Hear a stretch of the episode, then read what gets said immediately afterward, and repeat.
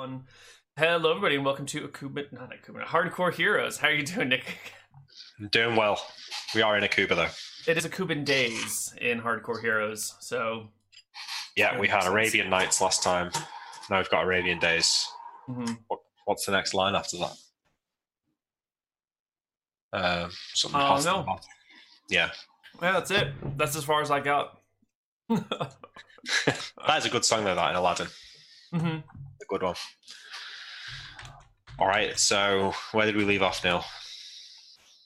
Um, more often than not, are hotter than hot in a lot of good ways. Yeah, exactly. That's the remaining lyrics. that's a long title for the next episode, but we can just say hotter than hot. How about that? Yeah.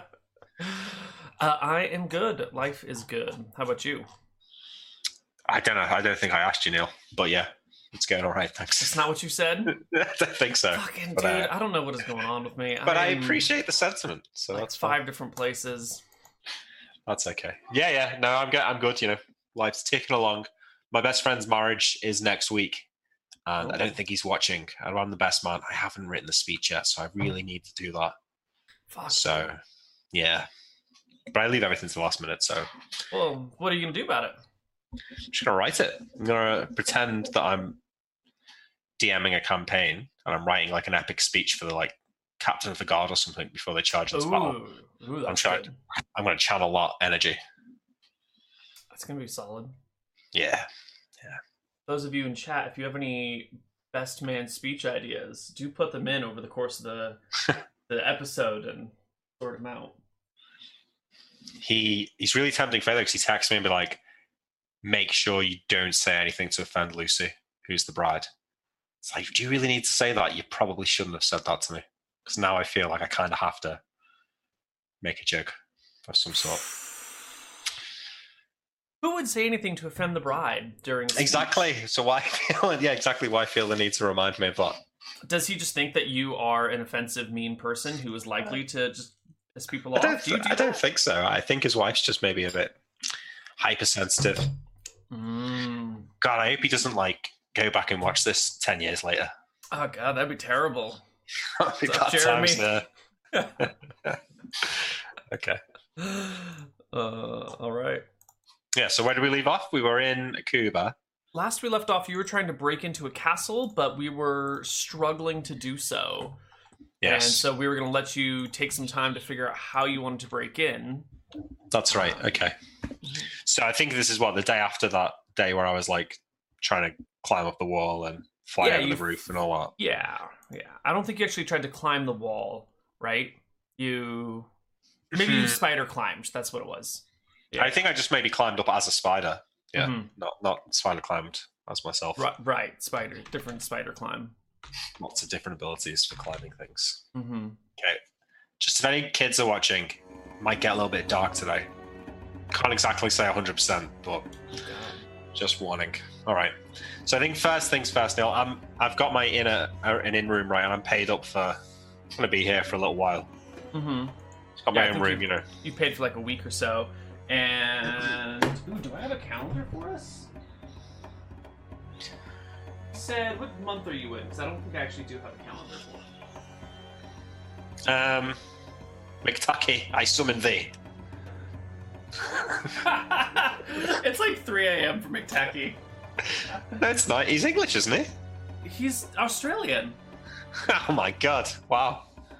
McTucky's the nicest Australian I've ever met. Yeah.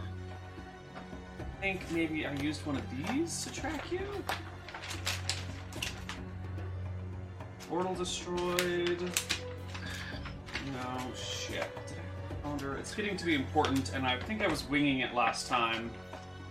Now said the date's on the wiki. Don't be sassy. McTucky's telling us to check ourselves. That's rude. It's being really sassy. Cave Preg Preg. Did you get pregnant? Me? No, I definitely didn't get pregnant. I don't think. Okay, I think it's uh, I think it's August. Twenty sixth of May, fifteen eleven. What? 26th of May? Yeah. Fuck me. Are we a little bit too far in the past? No, no, no. We're never Okay. too far in the past. I just thought I had a calendar that covered these things, and apparently I don't. I need to get more calendars, guys. Yeah.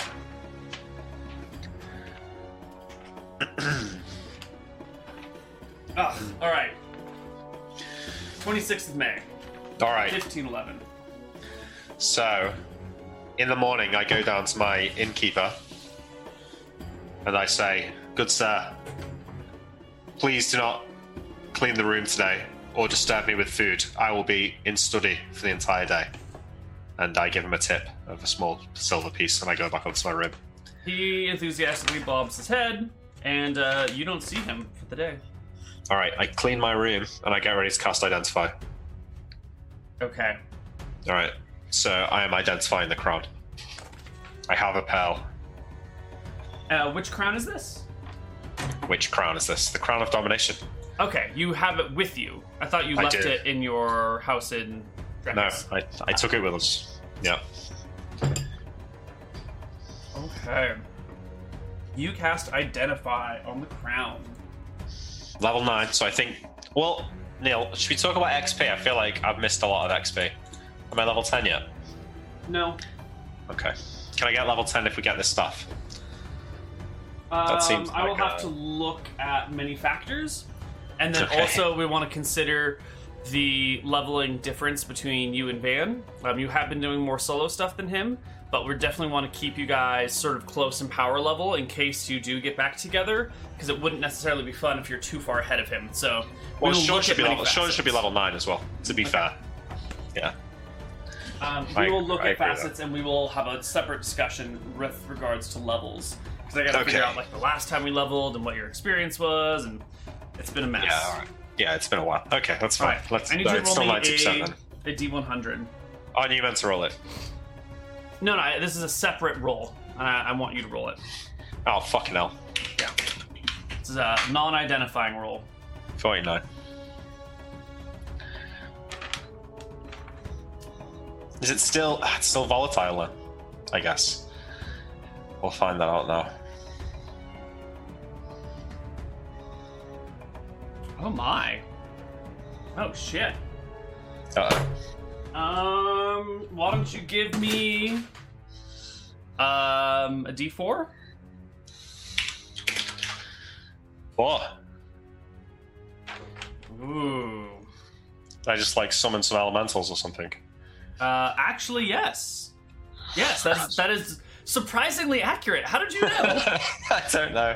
I just felt like four you- was. did you see the page that I was opening in my my monsters manual? I did. I did not. I did not. All right. So you clean the room because casting the spell takes all you know takes a long time. It takes like eight hours of prep, right? So you're you're prepping the room, you're clearing all the dust out, you're getting rid of the spider webs, you're closing the doors, you're like sealing everything carefully, maybe like you know closing the the blinds and getting it all set up so the room is perfect and there's nothing to interrupt you.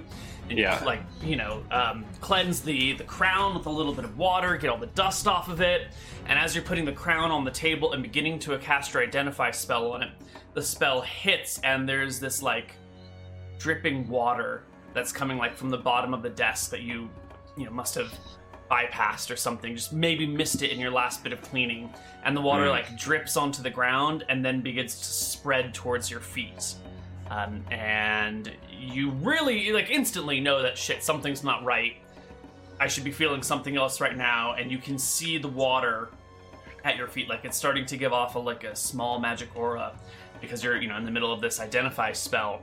And then the water begins to travel up your leg and begin to Uh. like squeeze your leg. Okay. um, and i think it's at this point we need to roll initiative. Can I cast magic missile against something that's on me without hitting myself?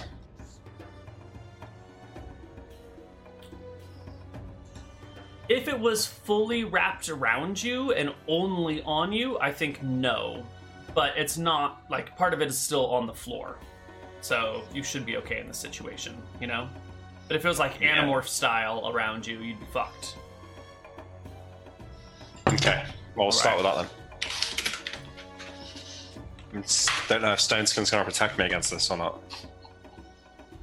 Five. Initiative. time. And my monster gets to roll. Where's my rolling?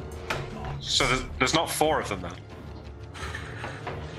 I have made no comment as to the number of monsters. Oh shit! Um, well, it's a large creature, so its minimum initiative is seven. You go first. It's large, is it? Okay. Yes. 23.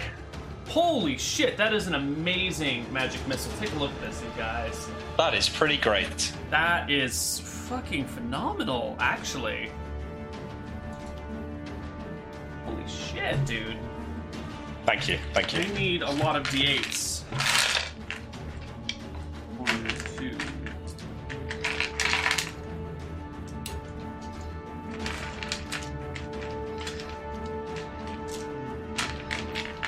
There we go. You did 23. So here is 10, 20 life. I'm drop this. That. That. Okay, so you blast this water elemental with a magic missile that like rips through it, like damages the floorboards underneath it, makes a big ruckus in the the whole of the inn. But uh, you know, you, you tip someone What kind of noise are we making here? I mean, you're blasting like the ground with a magic missile, right? It's it's not like a wrecking balls coming through here, but it's also not a quiet effect. Um, but you paid the guy silver, so it's fine. okay, one silver. Okay, the water elemental goes. Um, special attacks. Oh, it's not what we want. we want water Keep my mouth closed. Thank you very much. Mm.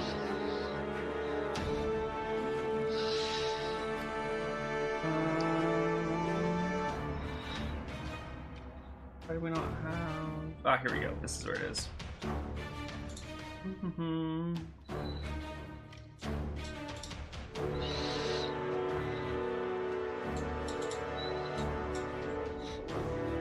All right. The elemental begins to wrap itself around you and, like, you know, bring its arms up against you and lash them to your sides in an attempt to just, like, constrictor snake you to death. Uh, Okay. So we'll give it a roll to hit at plus seven. It rolls a 15 to hit you. That will hit. All right. The water elemental begins to wrap itself around you. Uh, how much did it hit by? One. One? Okay. So at this point, you have your legs bound by it. And while there's not really a semblance of eyes, there's these like bubbling, foaming bits on the edges in the middle. And there's these two like bubbling, foamy thingies that almost resemble eyes. They're just like sitting there on the bottom of the floor, staring up at you as the rest of it like swirls around you, almost in a vortex. And your legs, you find, are getting like stuck together and it's come up to about your hips. Uh, next round, if it can hit you again, you're fairly confident that it will bind your arms, and if it does really well, it, you'll be having to hold your breath. Um, All right. Let's roll initiative. Um, how uh, damage does it look? Uh, it looks like water. Okay, it's impossible hard to tell. Um, Yeah. I just need to look up the speed of the spell. Okay, it rolls terribly. It gets a 15 on initiative. Okay, I don't think. Um, did it try and damage me? Like, I didn't feel like it was getting through my stone skin. Uh, no, you do not feel like it was getting through your stone skin. Okay.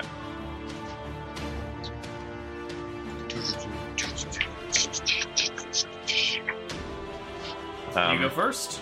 Okay, I cast Polymorph Self, and I Uh, start to turn into like um a bird. Give me a saving throw versus spell. Fail. Ooh. You succeed in turning yourself into a bird, and as you like, you know, shrink and the water collapses away from you, and you beat your wings to try and take off, one of the like little tendrils of water comes up and grabs the bird. And now you are in bird form and fully grabbed. Okay. Um, All right. and Also, fully next surrounded. round, I want to I want to change next round. Sure, sure. Um, I will have to get its action for this round, and we need to start figuring out how long you can hold your breath because you are submerged in water. Okay. Let's figure out breath holding rules first because they will come into effect fastest. Alright. Combat. Missile weapons. Charging an opponent. No. Movement. Initiative. Combat sequence. I think we're going the wrong way, guys. I think we need to go this way. Special defenses, magic resistance, saving throw, injury and death, falling wounds, paralysis, energy drain, natural healing, inescapable death. No, maybe it's under time and movement. Swimming. Swimming. Swimming. Holding your breath. Under normal circumstances, with a gulp of air, not performing strenuous feats, a character can hold their breath for one third their con score in rounds, rounded up. If you're exerting yourself, cut this in half. Um, so, what's your con? Ten. But I'd like to point out that I'm a I'm a bad, so my breathing is whatever a bird is. So it's like a seagull or something. Then Um, you're still able human. to hold your breath for the same amount of time, right? It's just one third your well, if, if you're if you're a fish, you can breathe underwater. So That's true, but you're not a fish. So you're a bird, and No. you're having to hold your breath. yeah, sure. Okay, so it's the same. So you get it's two 10. rounds of breath holding. Shit, I should have looked up Alright. what happens when that fails. And I think Well, it's when- alright. I'm shifting again at the end of this round, so Okay. Um, when attempting to hold his breath beyond this time, the character must roll a con check each round. The first check has no modifiers, but then it's two, four, six, eight, and if you fail, you die. Cool. time Okay. to get out. The water Okay. elemental is just going to crush you now, applying the, the pressure of a, a deep ocean on you. With a you know 20 to hit is going to hit, um, but you've got stone skin on, right? Yeah. So that's going to knock off a stone skin charge. Gonna die from Um, uh, suffocation first. But yes. Do you want me to roll? Oh, the stone skin, or do you want to roll it? Uh, oh, I'll roll it. It's D4 plus 4. Is that it? Uh, just it? looking it up. D4 plus 4, yeah. Okay. Right. I will mark the number of stone skin charges remaining. It is initiative round. Okay, wait. What's a what's a big lizard that can breathe, that can swim, like like a alligator or something, or maybe just turn back. Like, uh, am I still just grabbed in like one small bit of it, or is it sort of all? At this point, like you are 100% surrounded by it. You are just like floating in this big, crushing grip of water. Okay, so I'm gonna try and turn into like a large fish and jump out, and then switch into something else midair. Okay. Hope that works. I mean, it's trying to Oh. suffocate me, so Uh, it gets an 11 on its initiative. I think it just takes the full round to shift. Okay. Uh, then I guess it just crushes you again. It knocks off another skin, stone charge skin. Mm-hmm. Stone charge skin. That's the one. I certainly woke up more than 20 minutes ago. Okay, so we, now we turn into a large fish, like a pike or something. I don't know. Ah. I don't, don't know fish. But I'm gonna try and just swim, swim out of it. Let's look at pike. Are- Oh, pike are large fish. Look at them. Yeah. Okay. Now, let's talk about water elementals because it's more than just a blob of water, right? It has form and function and it can control it. But you are a fish designed to live and function in these watery situations. So I want to give you. I want to make it not a guaranteed thing. Hmm. Say saving throw would have the appropriate thing for this. A saving throw versus spell with advantage, maybe, or Um, yeah, because the saving throw versus spell doesn't seem quite good enough. Uh, well, I've I got pretty good saves versus spells. Yeah, But you could give me like a plus two with advantage. yeah. Since you're, a, let's give you a saving throw at plus four. So d20 plus four equal to or greater than your save. Okay, let me just check. So I need a six. That shouldn't be hard to make. Nailed Oh. it. You No. swim and pop out of the water elemental. uh, soaring through the sky of the room for a brief moment. And, And then, then land- the next round trying to Where do you land? Where do you Just land? Just like in the other corner of the room. Like on top of the bed, maybe? Give me an extra round to get away from it. All right, you land on the bread, uh, on the bread, on the bed, um, Okay. and I think because you were a fish for a moment, you could get a breath of air while you were in the water. But now that you're on the bed, you're holding your breath again as a fish. Yeah, I think so. Okay. Okay. So I got a breath of air, right? All right, you got one breath. Initiative. Okay. Uh, but you'd say taking you the whole round to shift, right? It Takes me the whole round, yeah. All right, so the elemental just uh, wanders over from the desk to the bed, rippling across the floor. Your little like fishy face, which is you can see Trying it with one of your around you there. eyes. Get Yeah, away from it. uh, and the water begins to like come up onto the bed and rise up on the bed, and now you're like in the water. I guess you get a breath here as well, as it begins to crush you with the 17 to hit, which will knock off a third stone skin charge. Okay, so now my action, I'm going to try and jump away so that I shift back into me as like midair now. So that because I can move a little bit as well as turn. So Hmm. the other side of the room now. Hopefully, I'll be able to act Alright. next round. Give me that same saving throw. Okay. Yeah. Okay. Perfect. You leap out of the water again and turn into Malakai. into Malakai. Oh, okay. Yeah. Malakai could have gone off imp, but All right. Malakai and the water elemental in the room. No one All has right. come to the door yet. It's been five minutes, but there is some crashing and thumping about. there is. Okay. Initiative roll. Six. It gets a six and two is eight. Okay. Magic missile. Twenty-three. Oh my god! It's another perfect magic missile. And the five bolts rip through the water elemental and rip through your bedding. Uh, the bed sort of like goes cockeyed, and the water elemental just splashes to the ground and slowly begins to soak through the whatever floorboards there might be or whatever gaps between the floorboards might be. Um, the people below you are going to get a little bit wet, but the Yeah. water elemental is gone. Okay. Well, I'm no expert personally, but I feel like this might mess up the identify spell. Um, yeah. So I will. I, I scan the room. Uh, I, I go. I leave, and I'll go downstairs and apologize to the to the innkeeper and ask and say that I've spilled some water. You open the door and step out into the hallway, and there's the innkeeper, like, you know, a few feet down from your room, looking really concerned, but not wanting to come in yet. Terrible, terrible business there, sir. Sorry about that. Here, um, might need a mop and bucket, and I I move in and quickly grab the crown and just like hide it under my cloak. Okay. Uh, he comes in and looks around and goes, "Oh my." Bit of an accident. Yeah, sorry about that. I was um um I was taking a bath. There's no bathtub. No, I was washing myself with a bucket and I, I spilt it. I threw the buckets out of the window in anger. I'm sorry. Okay. Of I'm course. sorry about that. I'm sorry. I'll give him a gold coin. I'll uh, I'll go and get a drink downstairs while you while you clean this up. He nods enthusiastically and, and leaves you, um, and you can head downstairs and grab a drink. Jesus. I start thinking on the crown. What can I do to like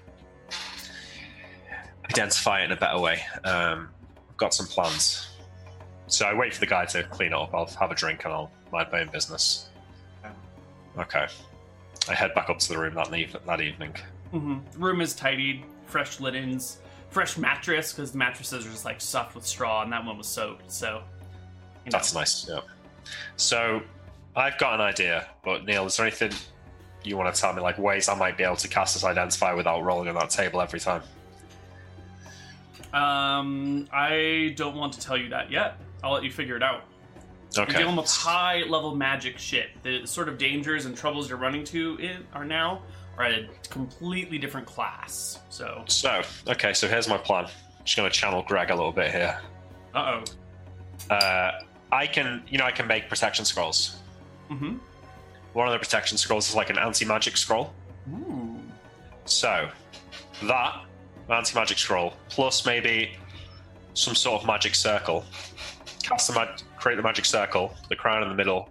Use the anti-magic spell to enchant the circle for a while, so that we can cast the ident to so like neutralize the power of the stone, to be able to then cast the identify. Like, and I know traditionally you wouldn't be able to cast the identify because you're in an anti-magic field, Uh huh. but that's why maybe to do it with the circle and align the crown to the circle, so that then it only affects the crown. I don't know, you're I gonna hope try and create a magic to nullify the magic of the crown. temporarily while it's inside this circle. Do you think you could still identify it if it was temporarily non-magical? No, that's a good point. It's so powerful that maybe, maybe it will just. You wouldn't be able to like strip it of its magic. It would just be suppressed, almost like just turning down the temperature a little bit, so you can still tell it's warm, but it's not. Haven't you, out of curiosity, didn't you already identify this thing No, in GTC? no, I don't think we identified. it. Oh, I d- identified it before.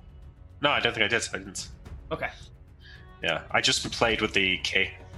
Okay. I like I got it to work, but I'm trying to find out the exact limitations on it. So to make one of these protection scrolls takes like a week, doesn't it? I think so. I'm gonna look up the rules right now. Yeah. Okay. Protection scroll. Scrolls. Blah blah blah blah blah blah. Protection scroll effects. Who can use them? Protection from magic. Very powerful. Invisible globe of anti magic in a five foot radius from the reader. No form of magic can pass in or out of it. But physical things are not restricted by the globe. As with other protections, the globe of magic anti anti magic moves with its invoker. Protection lasts for 5d6 rounds. Excellent. Um. hmm Failure. Scroll can be read by anyone. Uh, where are the rules for making protection scrolls? Um,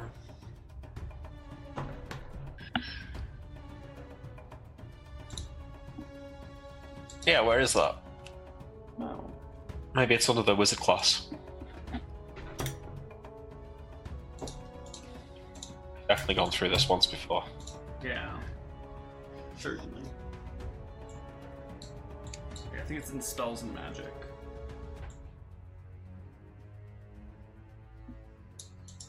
Spell research and magic item creation. That's what we're looking for. Nice. Potions, not potions. We want scrolls. Scrolls, my friends. Scrolls. Qualities. Scrolls. Here we go. Mm-hmm. Protection from magic is the equivalent to anti-magic shell. Um. Do you need to have the spell anti-magic shell to make a protection from magic scroll? I don't think so. Because a lot of them, most of them aren't even really spells. Mm, know, most- all the just protection ones are right. I think so. Like protection from breath weapon and stuff like that, that's not a spell. It's true. Here we go.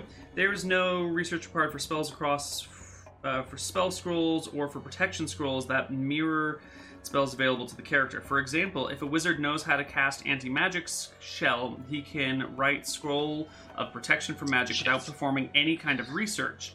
If the scroll has no spell equivalent to known to the character, he must research the scroll using normal spell research rules, which we can Ah, do. shit. Okay, well, I do have, um, I do have a level four spell, Minor Globe of Invulnerability, which is somewhat similar, right? Protects from Mhm. low level magic. Um, Level five spell, sorry. No, level four. Five, five, Two.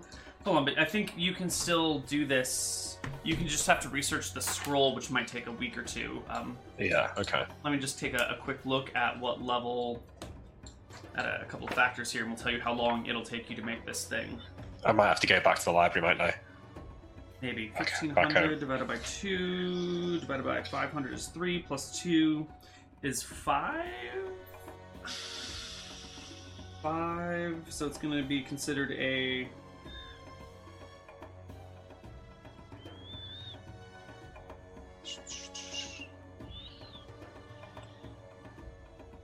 level cost and time 100 gp per spell level process, success or failure. Um, so it seems like it's just going to take you. It's probably going to cost me most of the money I've got left. At least on me. Yeah, at least on you. Um, you'll need some exotic ingredients for the ink. There's a there's a chance though, Neil, that I could just teleport up to the airship and I might have it there. They also have a library there. That's true. That might just be the easier play. But I would need be. to need to get back down here. So this room I'm in is it on the first floor? Uh, just your first floor, American second floor. Yeah, yeah, yeah. So if I was to teleport here and get it wrong, I'd be all right. I'd probably end up just in the kitchen or something. Hopefully, hopefully you won't be in like a table beneath you. Yeah. Um, I try and work. I'll walk around the inn and try and work out where I'd be. Pick, try and pick the best spot to teleport to so that I wouldn't be on a table. Okay. Yeah. Yeah, you can work it out. You can make an excuse to figure out what's below you. Maybe like ask the innkeeper what got water damaged, and he's like, "Oh, it was another another room downstairs, one of the cheaper ones at ground level. Luckily, no one was in it right now. No worries. Thank you, sir. I hope the gold covered it. Uh, all right. So I'll note this place and I spend the day getting very familiar with the right location in the room. Mm-hmm. And then it's probably the next day. I'll. I'm paid in advance, so I tell the guy that I'm leaving for a bit, and I'll teleport to the airship. Right. Let's just double check the specific wording of teleport. It's probably fine. I just want to cover all my bases. Teleport. We did. Uh, we did hear that it was able to teleport up there. That we were able to teleport up there. Yeah. Page 219. I think it's fine. I'm just being overly cautious. Uh, Don't want to miss a chance to be able to kill me if there is one. Right. Exactly. Exactly. Exactly. Well known destination. Distance is not a factor. Blah, blah, blah. Blah, blah, blah. Yeah. Um, and you have. I was there for a while, so I think I've got pretty good. you were there for days, right? No, I think it was a couple of weeks. So actually, the Yeah. books. Yeah. You are very familiar with this location. So D100, you want to roll between 3 and 99, ideally. Ideally. Yeah, all right. Yeah, all right, you're good. You're good. So I guess I go back to the room that I stayed in last time. The um the the big bunk room, right? The Yeah. the barracks. Yeah. Uh, there's a puff of smoke and a wisp of wind, and you feel yourself being pulled by your guts while your skin stays in place. And uh, an instant later, you blink your eyes and find yourself in a, a dark room. Uh, you can hear what sounds like someone snoring nearby. Um, Okay. and you're on the airship. There's this like hum of the air blowing past you. Is Um, there light coming from under one of the doors? certainly? So I'll head to the light. Yeah, you open the door and step out into. I believe this was the laboratory. I think so, but I need to go to the library, so Sure. I head to the library. You head to the top deck, and you find yourself near the library.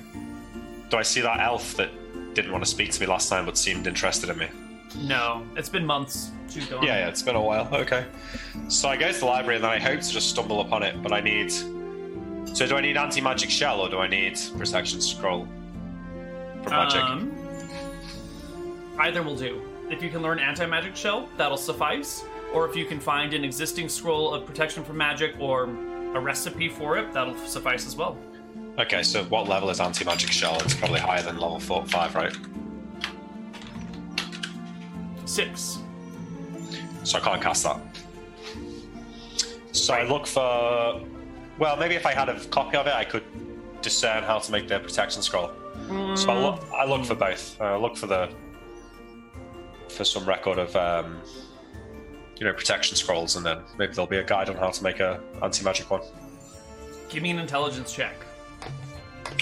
Yes, sir. Oh no, fuck.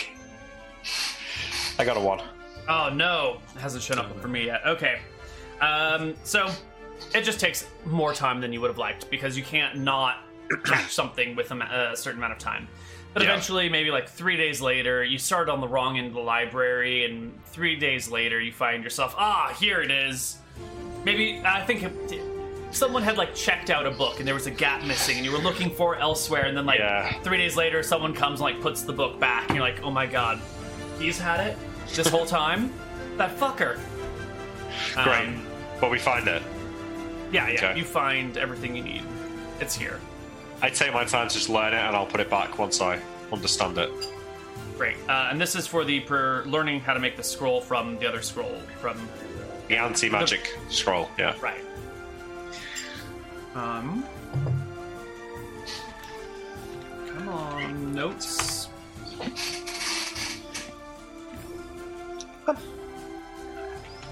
What, guys? It's a cat? Oh, you have a kitty. I do, yeah. Oh, Girlfriend's not here, so it's decided to hang out with me for once. oh my.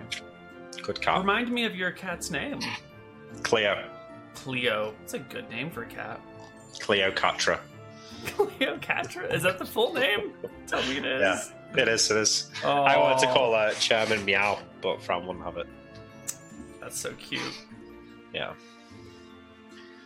Um, do, do, do. Um, mhm, what am I looking for here?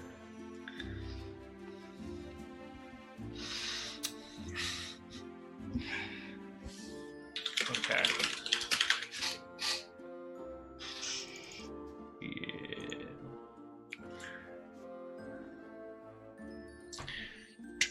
Um, I guess we need a new book of wizardry.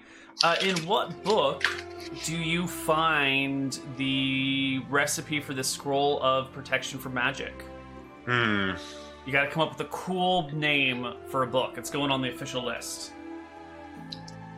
It's just be like protection scrolls and something beginning with P that's vaguely amusing.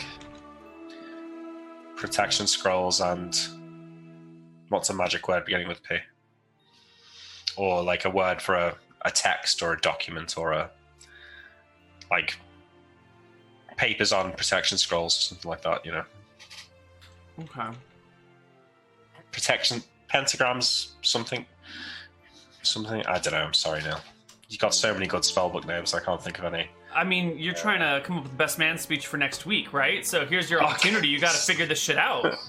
How do you come up with things on the fly? Okay, we, we've got to my last chat. So we've got pentagrams and protections, or protection scrolls and other presti- prestidigitations, Oh, protection scrolls, and other prestidig. pentagrams, protection scrolls, And- and prestidigitations. Digitations. That is pretty good. Maybe you can have both.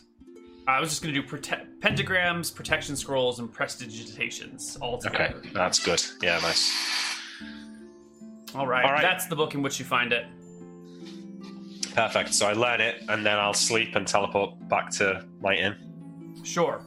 Um, probably take you a couple of days to make sure you get the details down, or like a, a, day, a full day of reading it, plus the three days that you spent doing that. So you arrive back at the inn four days later. Give me that same teleport roll. One of these days. Oh no, that's a That's the other one. Perfect. No worries. You arrive back in your inn room, and I think this is probably the, the last day that you had booked this place in advance, so thankfully it all worked out in time. Great. So I'll repay up, and then I spend. I think it still takes a week to write a scroll. Does it? Yeah. Okay. So So I take a week to write a scroll, a few days to draw a magic circle. Did I lose my pearl, by the way? Um, no, I think it, it as soon as the like the pearl is one of the last parts of the the spell, Yeah. and it happened in the very middle of the spell, so you're good. Mm-hmm.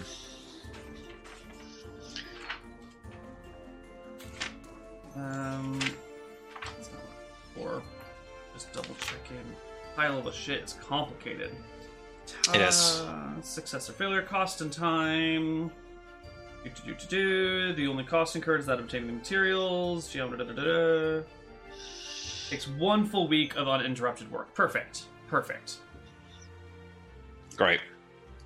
Yeah, I know it could be cast Mad Chemist, but I feel like I've just got to take the risk. I can't be going around taking scrolls to random clerics in Akuba. Yeah. Yeah. That's uh, maybe a little sketchy. Yeah. Okay. Well, you have a scroll now. Okay, now I spent a couple of days drawing this magic circle. Now I do have a book on magic circles from Aldrich that I've read when I was first making my magic circle spell. Oh, good. So I think that I can create a magic circle, and the goal of the circle is to channel the energies of the protection spell into like a small field just around the crown, like so that only dampens the magic of the crown and allow me to cast identify without blowing myself up, which is presumably what happened to that cleric that the pirate was talking about. Mm-hmm. Okay, so you cast a magic circle. Uh, hold on. Draw Here's a magic thing. circle. Right. The protection from magic spell is only going to last for a certain amount of time, and you also need to clear the area around it, right? So Yeah, the order of operations here becomes important. Okay, so we clean the room first. we get the identify spell ready to cast. Then we imbue the circle, and then we do the final elements, which is like crushing the pearl or whatever it is. Perfect. And then hopefully, hopefully it works. Love it. Um, And then we have to go to break so I can feed the cat. excellent. Just check a thingy Majabra over here. Perfect. 5d6 rounds is the duration of your spell. So you Okay. clean the room again. It's time you make sure to mop up all the water from underneath the table. just in Uh, case close that's what it was. windows, Yeah. Take care of everything. Cast the magic protection uh, on the the magic circle underneath the crown on the table, and then you Yeah. begin to intone the words and the gestures and use the components for the identify spell. And we will go to break here, and when we come back from break, we'll see what happens. See you guys Oh. on the other side. yeah. All right, I'm gonna post new spells. I had bad spells last time, but if this happens again, I'll have better spells. Perfect. See you guys on the other side of a break. All right. Bye. Hello, everybody, and welcome back to Hardcore Heroes. All right. Um, your identify spell goes off. I still want you to roll me a d20 and a d100, but you're probably fine. Okay. You set up D20 enough protect- D20 first, yeah. 14. Okay. And a d100. D3. Yeah, yeah, yeah. We think we're totally fine here.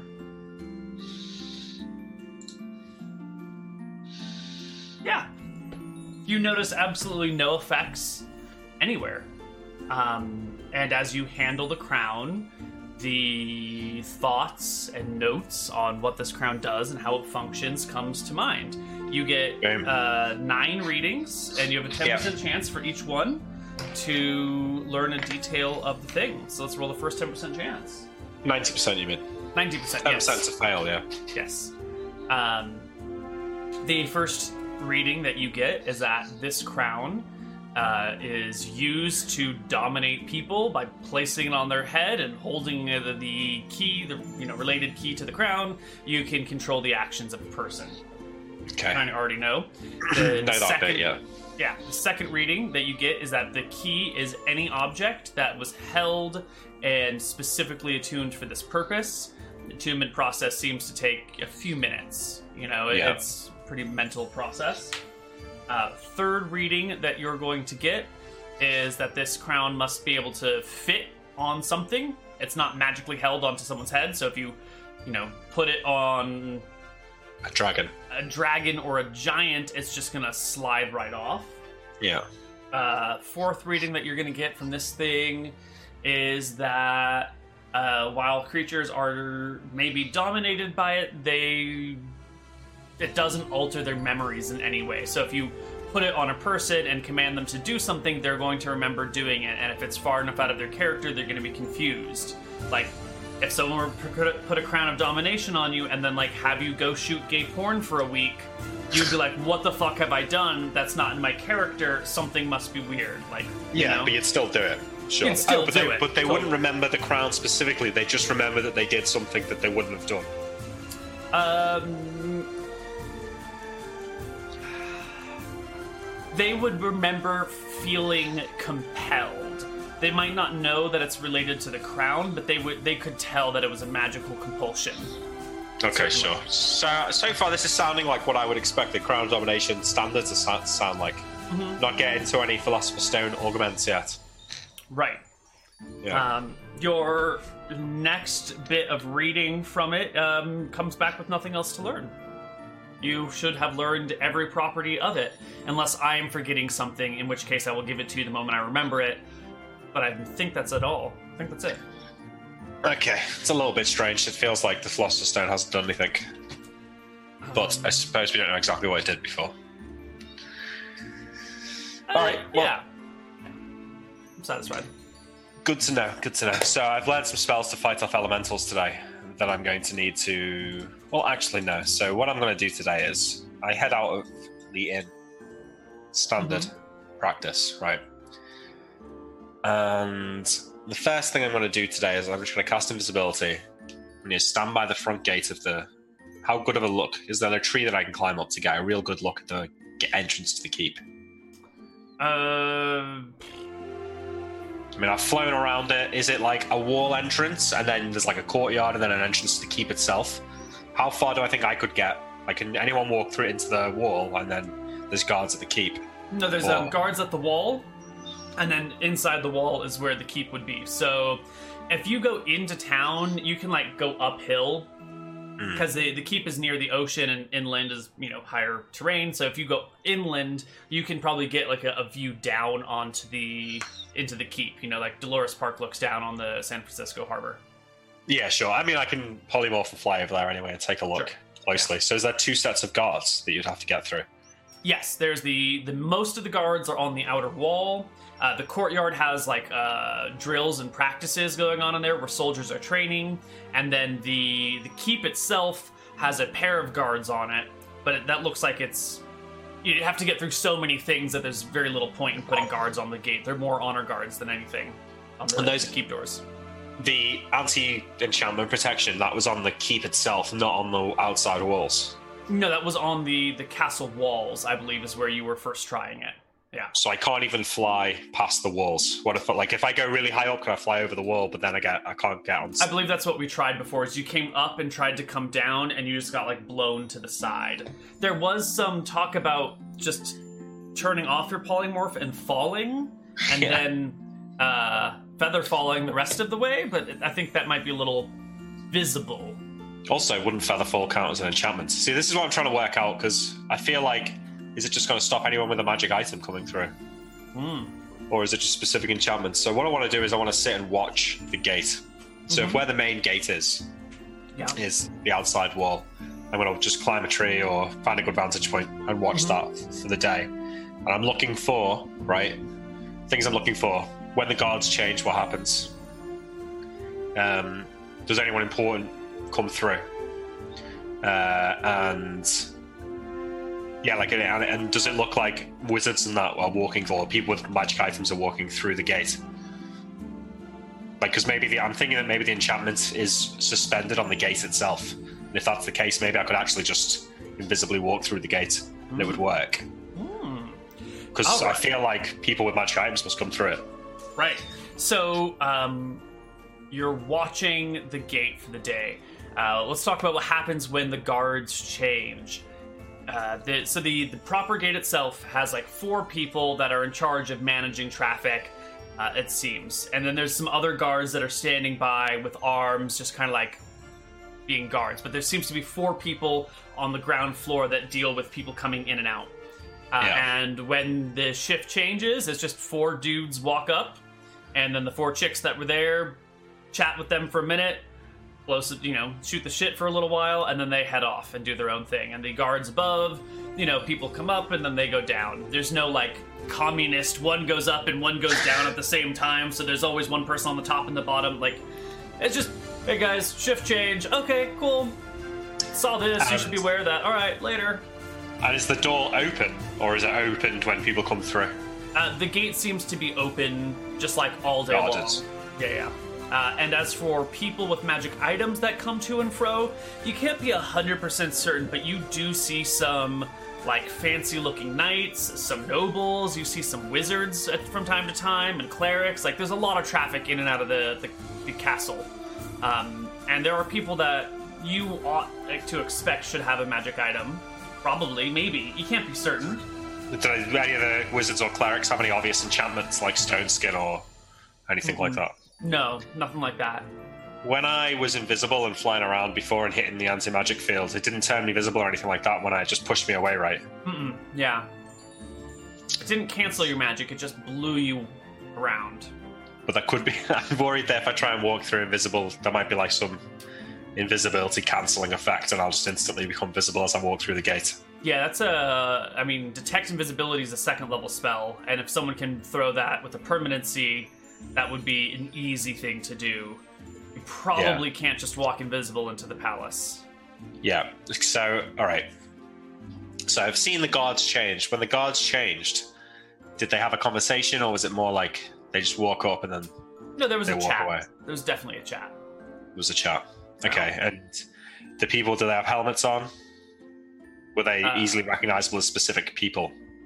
Like the guards probably would be like, "Oh, hey, that's John," or "That's Yeah, yeah.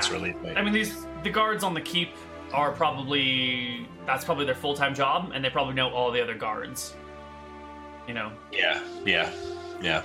Casting an illusion spell wouldn't break invisibility, would it? Ooh, I don't think so. Visibility. Um, it says until while this future just remain visible. Blah blah blah. Items dropped. Spell remains in effect until it is magically broken or dispelled. Let's see. But if he attacks, he immediately becomes invisible, although the invisibility enables him to attack first. Note that the priest spells Bless, Chant, and Prayer are not attacks for this purpose. Yeah, I think a illusion spell is not an attack. All right, so I haven't got it today, but one plan is to study the guard changes enough, and then like 15 minutes before the guards are due to change, use advanced illusion to do an illusion of the guards coming to change so that the current guards leave, and then I can just walk right through. Hmm. At Is advanced illusion good enough for you to mimic a conversation between the sets of guards? I think it is. It's like, hang on, let me check the spells again, but it's like the fifth level version.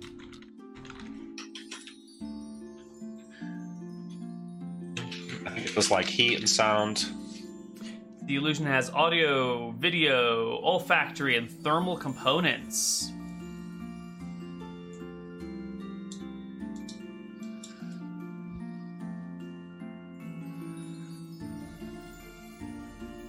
Thus, it is unnecessary for the wizard to concentrate on the spell for longer than the round casting it, as the program he has then started and will continue without supervision. So, if you can properly program it to Yeah. sort out conversations and all that sort of stuff, it would be fine.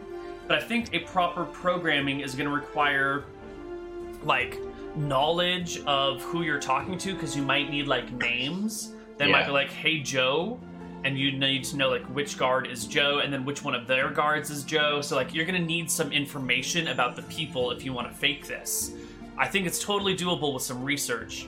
And the other thing is, um, if the you would have to cast the illusion on the other side of the wall and have the guards come from within the keep, right? Right, okay. So um, those are the Yeah. only, those are the two things I think you should keep in mind with this approach. But otherwise, I, I like where you're coming from. Okay, well, it's an option. There's there's other options as well. So, next thing I want to try and do is find out the name of the king's chancellor and work out where he lives, and if he lives in the keep or not. And if and if he does live in the keep, does he ever come out of the keep? And what I'd like to do is find this guy and stalk him for like a while, Mm. then kidnap him. But we'll get to that.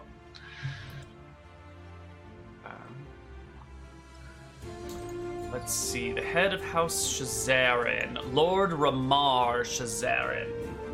That's the king, right? That is, I guess it should say King Ramar Shazarin.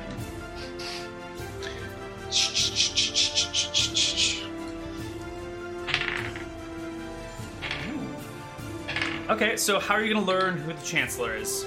Well, I'm hoping that I can learn it by just casual chit chat with people like in the marketplace. Okay. Like that, it's probably pretty common knowledge who he is. Yeah. But failing that, maybe I'll go and hang out at like the tavern where like uh, traders and you know semi-important people in the town drink. To- Totally. So you can just head down to the marketplace and ask anybody, right? Who do you Yeah. ask? I don't just go up to someone and ask them. I'm going to do some shopping, so I'm going to buy like a new shirt, some new boots, Mhm. you know, get something tailored, speak to a few people, you know, buy some fruit. And then when I feel like I've got a good rapport going with one of these, I'm just going to come out and ask a random person. I'll wait till someone that I'm getting on well with. I'll hold a bit of a conversation with them for 10 minutes and then I'll find a way to naturally slip it in.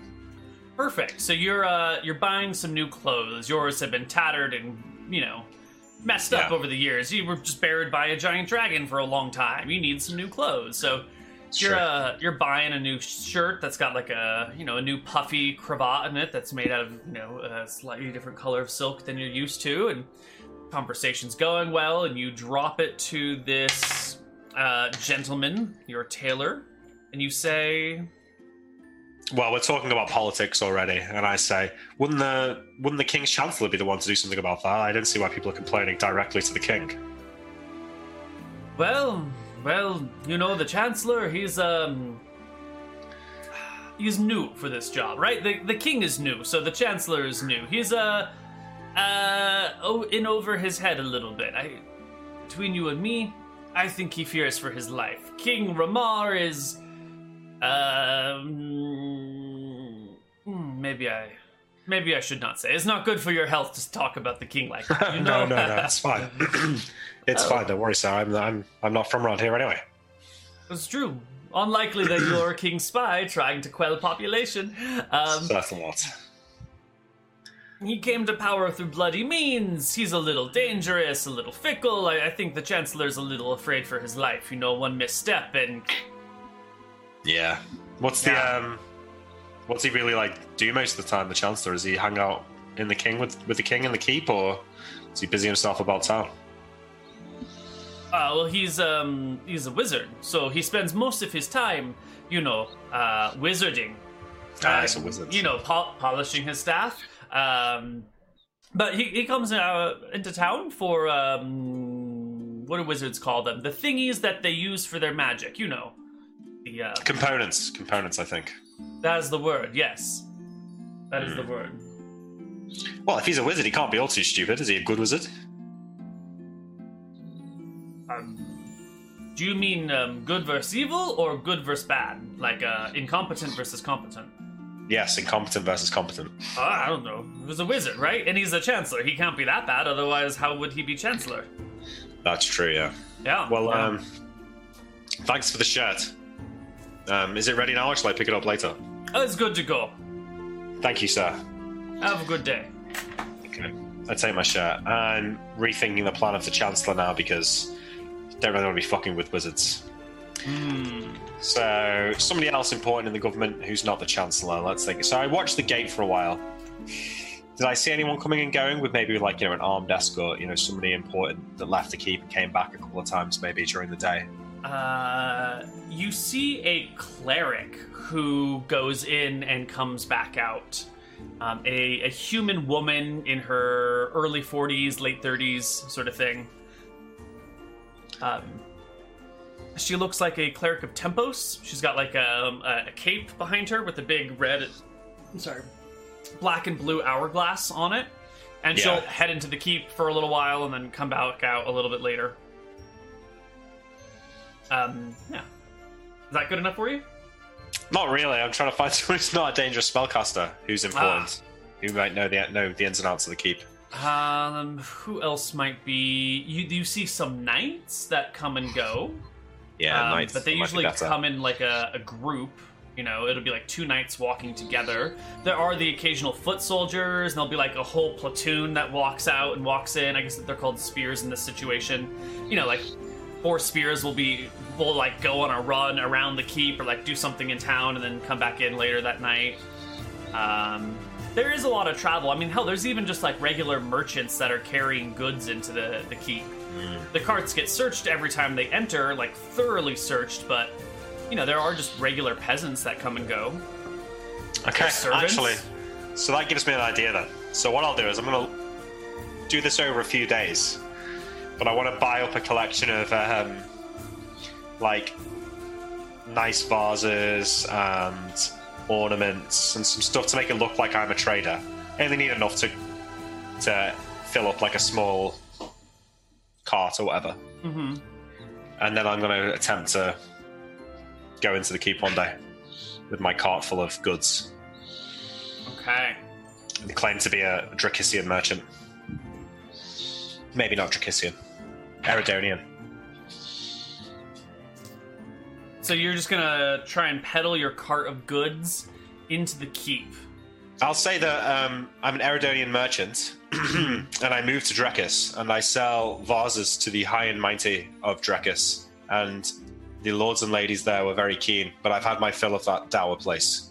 Hmm. Now I've come to Akuba, and I'm here to spread Eridonian art and love to the Akuban royal family to celebrate their ascension.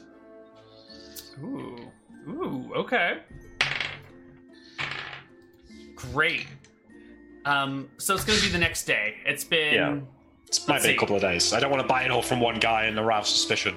right, right. So So um, uh, uh, the water elemental thing and everything that happened after that took about a week. So it's been about a, a week from the date from when we started to when you identified the crown, and now it's been another like two or three days of observing and talking to people and getting these things sorted out. And then you're gonna spend a few more days like buying up good pottery from various places. Yeah. Yeah. All right, so we're to call it just two weeks from the start point. You have gotten yourself a collection of nice vases and vases, in most of them in the Eridonian style. It's probably why it took so long, is that you got to look Yeah. for the Eridonian stuff in particular. Yes. Um, you've been around the market square, you've been throughout the town, you've run into some issues where you don't speak Akuban, do you? no. Right, so you've run into some linguistical issues, but you've managed to to get up this collection, and you've got a cart. Is it a, an animal drawn cart or is it like a hand cart? Just a hand cart. One that like Okay. it's only small. I, I'm not buying up like thousands of gold worth of stuff here. It's a small Right. hand drawn cart. Yeah. Excellent. And you head on towards the keep. Perfect. Yes. Well, you get to the keep, and the guards are there. And the first one steps up to you and says, Ahoy! Unla! Hazaboda!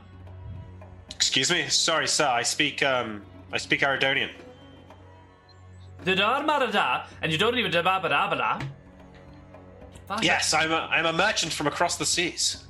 Oh, I bring He gives you, he like gives you the fucking weight and like shouts down the road and shouts over there and like, wait a minute. Eventually, someone shows up and the the person like has this really terrible Aridonian accent. And he's like, uh, hi, low. Hello You- there, sir. I shake his Ah. hand encour- uh, you know, enthusiastically. Uh huh. I am a yeah. merchant from Eridon. Uh huh. I bring expensive vases of my people to sell to the new king Uh huh. and his court. Huh. Aridon, you mm, Yes. sell vase Yes. to Aridon Queen? Yes. Yes. Yes. You know Aridon Queen? Well, princess. I met her once, but she very much liked the vases. he jabbers back and forth at the the other guard in Akuban who like gives him a shrug and there's like this intense debate back and forth and then the guy goes okay you um heavy here yes you heavy here I heavy here. Yes. and uh, he bolts into the castle running full speed some other people are coming up. You know, a cleric passes you. Some peasants roll in with some food, and one of the guards jabbers at him and like starts moving the melons around, looking at the bottom of the cart. Another guy looks underneath the cart. Um, you know, one of the guards just like snags one of the melons for himself and cuts it open with the knife, and the, the merchant seems fine with it, and the merchant Okay. goes on in, and ten Should've minutes later, balance. yeah. you're like still out here waiting, kind of like shit, what's going on? And then you see this like tall, heavily armed knight in plate mail walking towards you. He's got a, a pole arm, like a halberd, in one arm. Uh, the other hand is free, and he's walking with that same guy that was translating, who's like nodding behind him and jabbering to him in Akuban. In trouble. I, I'd say, no trouble, sirs. No, no, no, no, no, no, no. Just a merchant. Right. The the big heavily armed knight comes up to you in a good Eridonian accent says, uh, there seems to be some confusion here. The guards say that you were a vase seller to the Queen of Eridon. And that you've come to peddle your wares to our king no, here? No, sir. Not quite. No, not quite. I was a merchant in Eridon before the disaster struck. But, uh, well, between you and me, you know, when things went to shit, I grabbed some stuff from the from the palaces when everyone was dead, and I brought it with me to Drakis. And I sold a few to the princesses there, but everyone in Drakis is so uh, dour and grumpy all the time that I thought I'd come to Akuba. It's hot here. The women are beautiful. I'd sell my and I don't know if the king of Akuba wants these vases, but my god, I'll start at the top, and if he doesn't want them, then I'll take it to the to the barons or whatever. Ah. Yes. So you have not sold bases to the Queen of Eridon. Not recently, no. No. Why though? Are you But interested? in I the mean, past? I know a lot about her. I, Hmm. I wouldn't say we were friends, but But you have sold to her before. indirectly, I nod. He frowns. Hmm. Give me a charisma check here. We're on Oh, some God. thin ground. What crime have I committed? Uh, it's Why not that me? sort of thin ground. It's very different thin ground. Okay, I think my charisma's just ten, so I get a three, unfortunately. He puts up a hand and goes, I'm sorry. We, uh, the king wishes to make governmental changes to bring Akuba more in line with an Eridonian style of rule with a central absolute monarchy. Um, Oh. we had been looking for people who might have known the Eridonian queen to um, mm, compare notes. I think is the colloquialism. But Yes. uh, if that's the case, you can peddle your wares out there. The the king's buyers come to the market from time to time, uh, but you you cannot sell here. Really? Please? No? The market is for goods and sales. The the keep is for keeping. No, that's not how. The keep is for safekeeping. Very well, sir. And I extend a hand to him. I appreciate your honesty. He shakes your hand. Uh, sorry for confusion. Good day to you, merchant man. Au revoir. I turn away, shutting on with the melons. Ah, Okay, but I wait. Do you know what I should have done? I should have cast. Oh wait, oh wait. Clearly, I didn't have a stone skin on me, right? uh, yeah. There's no way you could have a stone skin on you. That would have been a dead giveaway. Or if I did, did it cancel when I walked through the door? No, I guess I didn't. No, it would have been a dead giveaway. Okay, so I'll just leave. Hmm. Sneaking in that way is not going to help. hmm What I really want to do is capture someone and then crown domination them and get them to get me into the into the keep. Hmm. So okay. that's why I'm looking. I wanted the chancellor because I figured he might even know where the stuff is, Hmm. but he's probably a little bit too dangerous. So that's why I was looking for somebody else, like the head maid. No, the maids will live in the keep. There's got to be someone that comes to the keep to do a job every other day or every few days, but doesn't live there. Like maybe Hmm. the stable master or the groundskeeper or someone like that. Somebody who seems to be coming in with a bunch of equipment. But, But he then doesn't leaving. live there. Yeah. Yeah. So Okay. I guess I'll There's got to be a person like that. Yeah. Okay, well, what sort of person are you looking for? Give me a give me a couple of options, and I'll we'll randomly determine if anyone is around. So preferably someone with a bit of authority. So if it was like the chief groundskeeper or it's hard, it's going to be hard to tell who that is. Mm-hmm. So yeah, groundskeeper, stable master, um, and my I don't watch Downton Abbey, you see, so my knowledge of these things is limited. I guess the butler probably lives in the keep. Uh huh.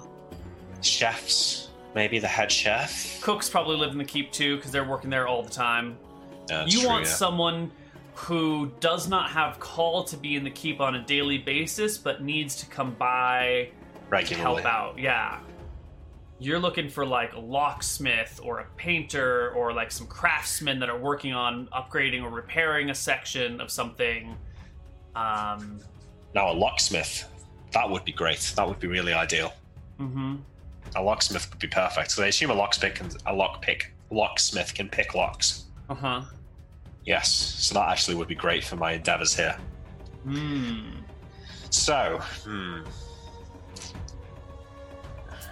Well, why don't you just make me a, a series of charisma checks, and each day that you make a charisma check, we'll get some idea about some people that are coming and going, and that way, the longer you observe the keep and kind of poke around, the longer, the more idea of um, how well this place works out you'll have. Does that sound fair? That way, that sounds fair.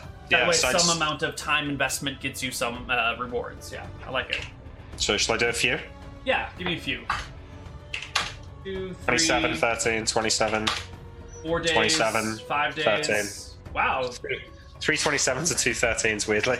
All right. So five days later, you've sorted out three people that have been seen coming and going. Um, the first is the most obvious.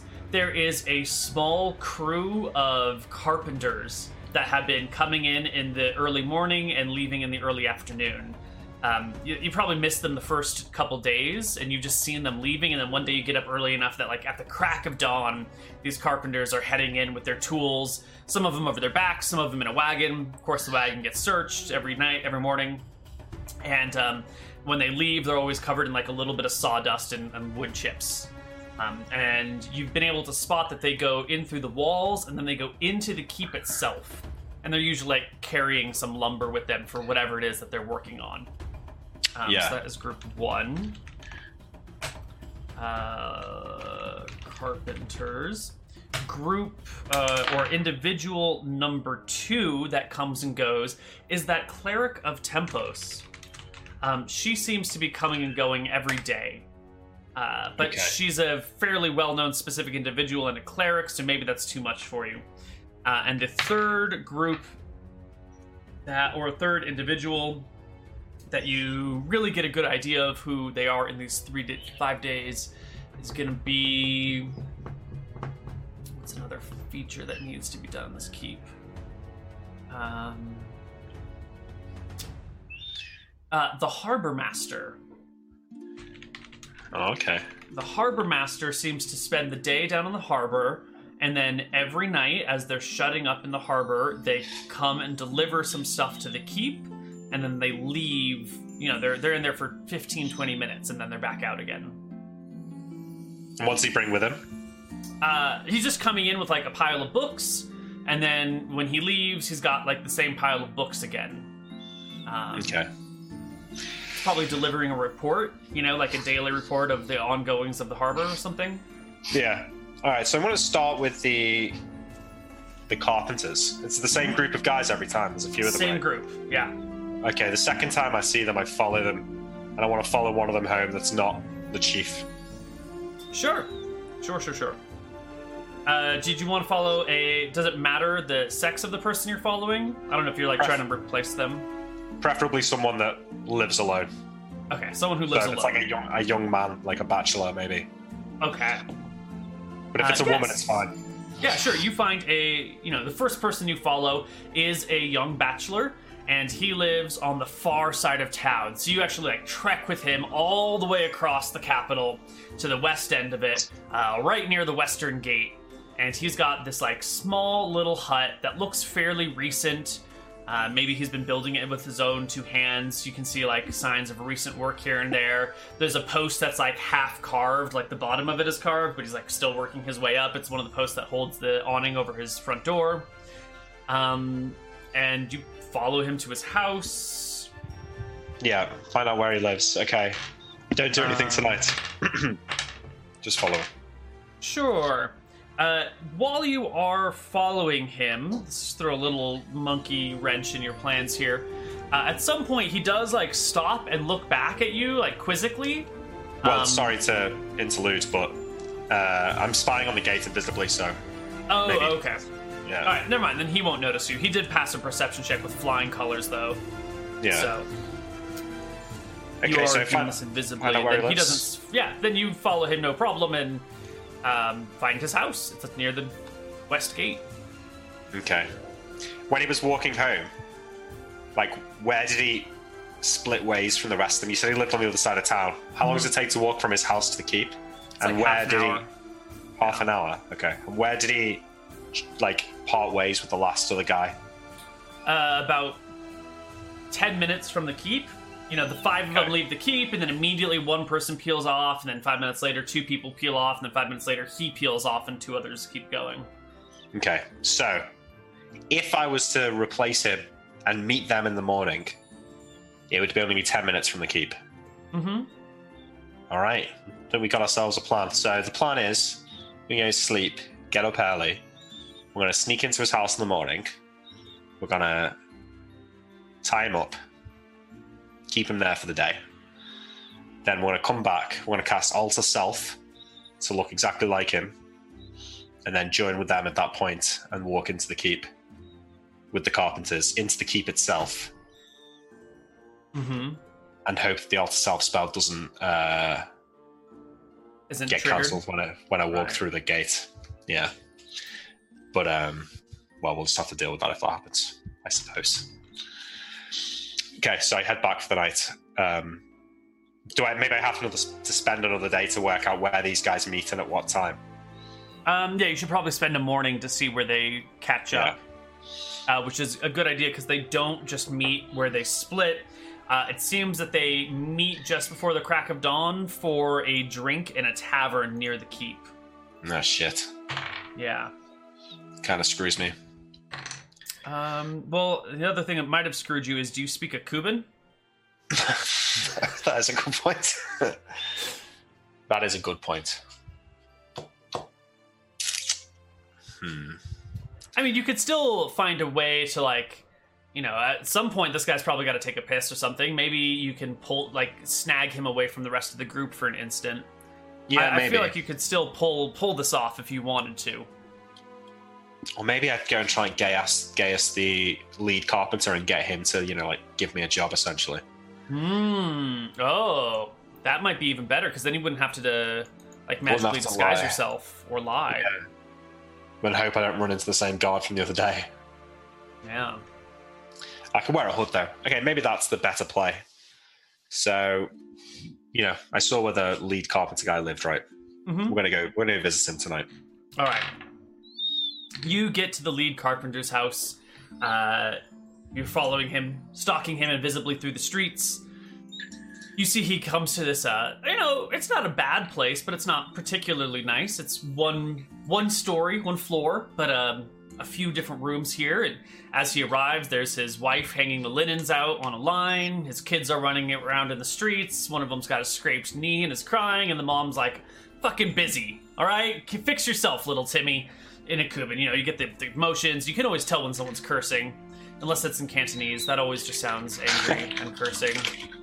I Yeah. lived next to some Cantonese people in um, in San Francisco, and at first I thought they were just like bitching at each other the first couple days that I was hanging out in the garden, and then after a while I'm like, no, no, no, no, Cantonese just sounds really, really angry. Unless my neighbors were fighting all the time, they could, but they every time they were talking, it sounded really abrasive. I think it does sound, yeah, quite abrasive. Yeah, It's like like German. yeah, yeah. If It's people are like- talking loudly in German, it always sounds angry to me. like hard, hard stops and hard like hard sounds with with like like a lot of our words and like French and Spanish and that they kind of like glide into the next whereas in German I feel like there's more hard sounds. I don't know the right word for it is. I'm sure a linguist Mhm. would know. yeah. All right, uh, feel- it all feels a little bit dangerous, Neil, but um, that's kind of the name of the game. Yeah, you're breaking So- into the royal castle. It's a very dangerous thing. Anyone caught breaking into the castle's, you know, killed on sight. The thing is, I don't. I'm assuming that the stuff's in there, but like if I get into the keep, I still don't have any way of knowing where it is. Well, it wouldn't be an adventure if you knew, right? Yeah. But like, maybe right. there's more research I can do outside the keep to find out where it is, but I don't think so. I was thinking like locate object and flying around the keep itself, but I can't even get near it, can I? Uh, you can't get too close. I think we said like 600 feet. Yeah, Something so like not not close enough to try and pinpoint exactly where it would be. Right. Uh, but you've, you've got this guy. He's got a, a small little family. They all seem fairly happy. You wouldn't want to damage their lives, but you could maybe geas him. Yeah, yeah, yeah. So what I'll do is I'm going to do it my old-fashioned way. So there's my spells. I wait for them to go to sleep. I polymorph self, Mm-hmm. and I, you know, if he's got his window open, I'll fly in. If not, I'll spider crawl into the house and into his bedroom. They sleep with the window shut, but you can spider in, no problem. So it probably takes me a little while to find the right bedroom. Right, you find the kids' room at first, then the living room. The kid, ah, here's the, the bedroom. There's the husband and wife curled up in bed together, sleeping soundly. Yeah. Okay, Mhm. they're asleep, right? Oh yeah, Okay. I polymorph into an imp. you are an imp. Okay, here we go. I slowly flutter into the air above this guy, and I start tickling his toe. you get this like kicking motion, and then like the wife mumbles something, and like the kicking sort of stops as you're tickling his toe. So I fly, I fly over him, and then I like poke him in the nose, and I'm like I'm in front of his face. And as soon as he starts to wake up, I Ah, cast he- the Geas. His eyes begin to flutter. You cast Geas. Um, And I say, yeah. I say, tomorrow, a man will ask you for a job. You will give it to him and ask no questions. And then I leave. Okay, a Geas spell places a huge magical command on a creature to carry out some service or refrain from some action or course of activity as desired by the spellcaster. The creature must be intelligent, conscious, and under its own volition and be able to understand the caster. While Geas cannot compel a creature to kill itself or perform acts that are likely to result in certain death. Does, does he um, speak common? Let's see. He is the lead carpenter. He might Yeah. understand Eridonian. We're gonna give him a small chance. Um. God damn it. Oh my god. Yeah, he he understands Eridonian. Nailed it. All right. Fucking lucky. I uh, immediately turn into a spider and like crawl off his bed and leave. Uh, he like sits up in bed and starts looking about and shakes his wife. And she gets up, and as a spider, you're leaving. You can hear him like jabbering at her, and then she's like, "What? Huh? What?" And she like drags him back down to bed, and he sort of like shakes it off like a bad dream or something. Yes, yes, just a dream.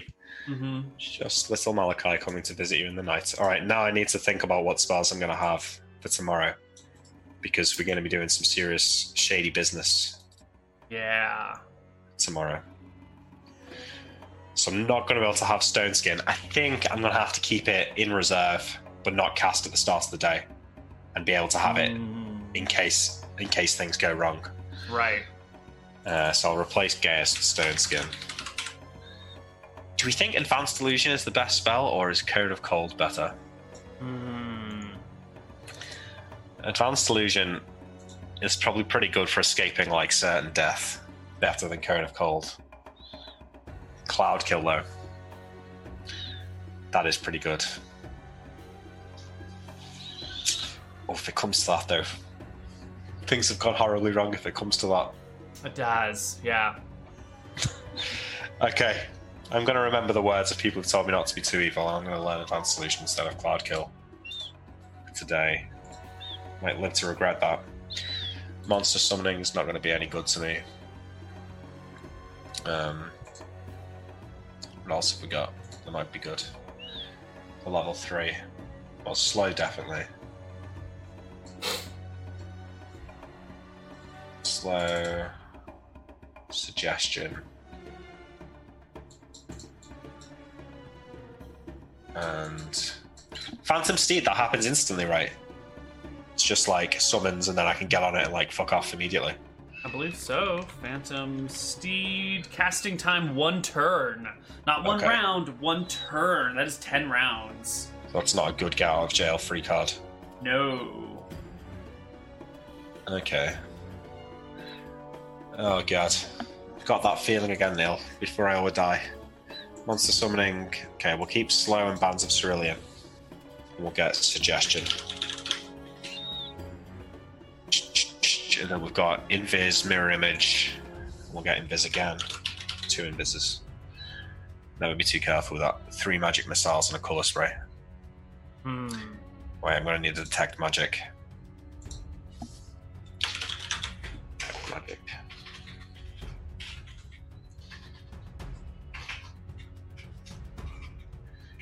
Oh, maybe I need knock as well. Actually, shit.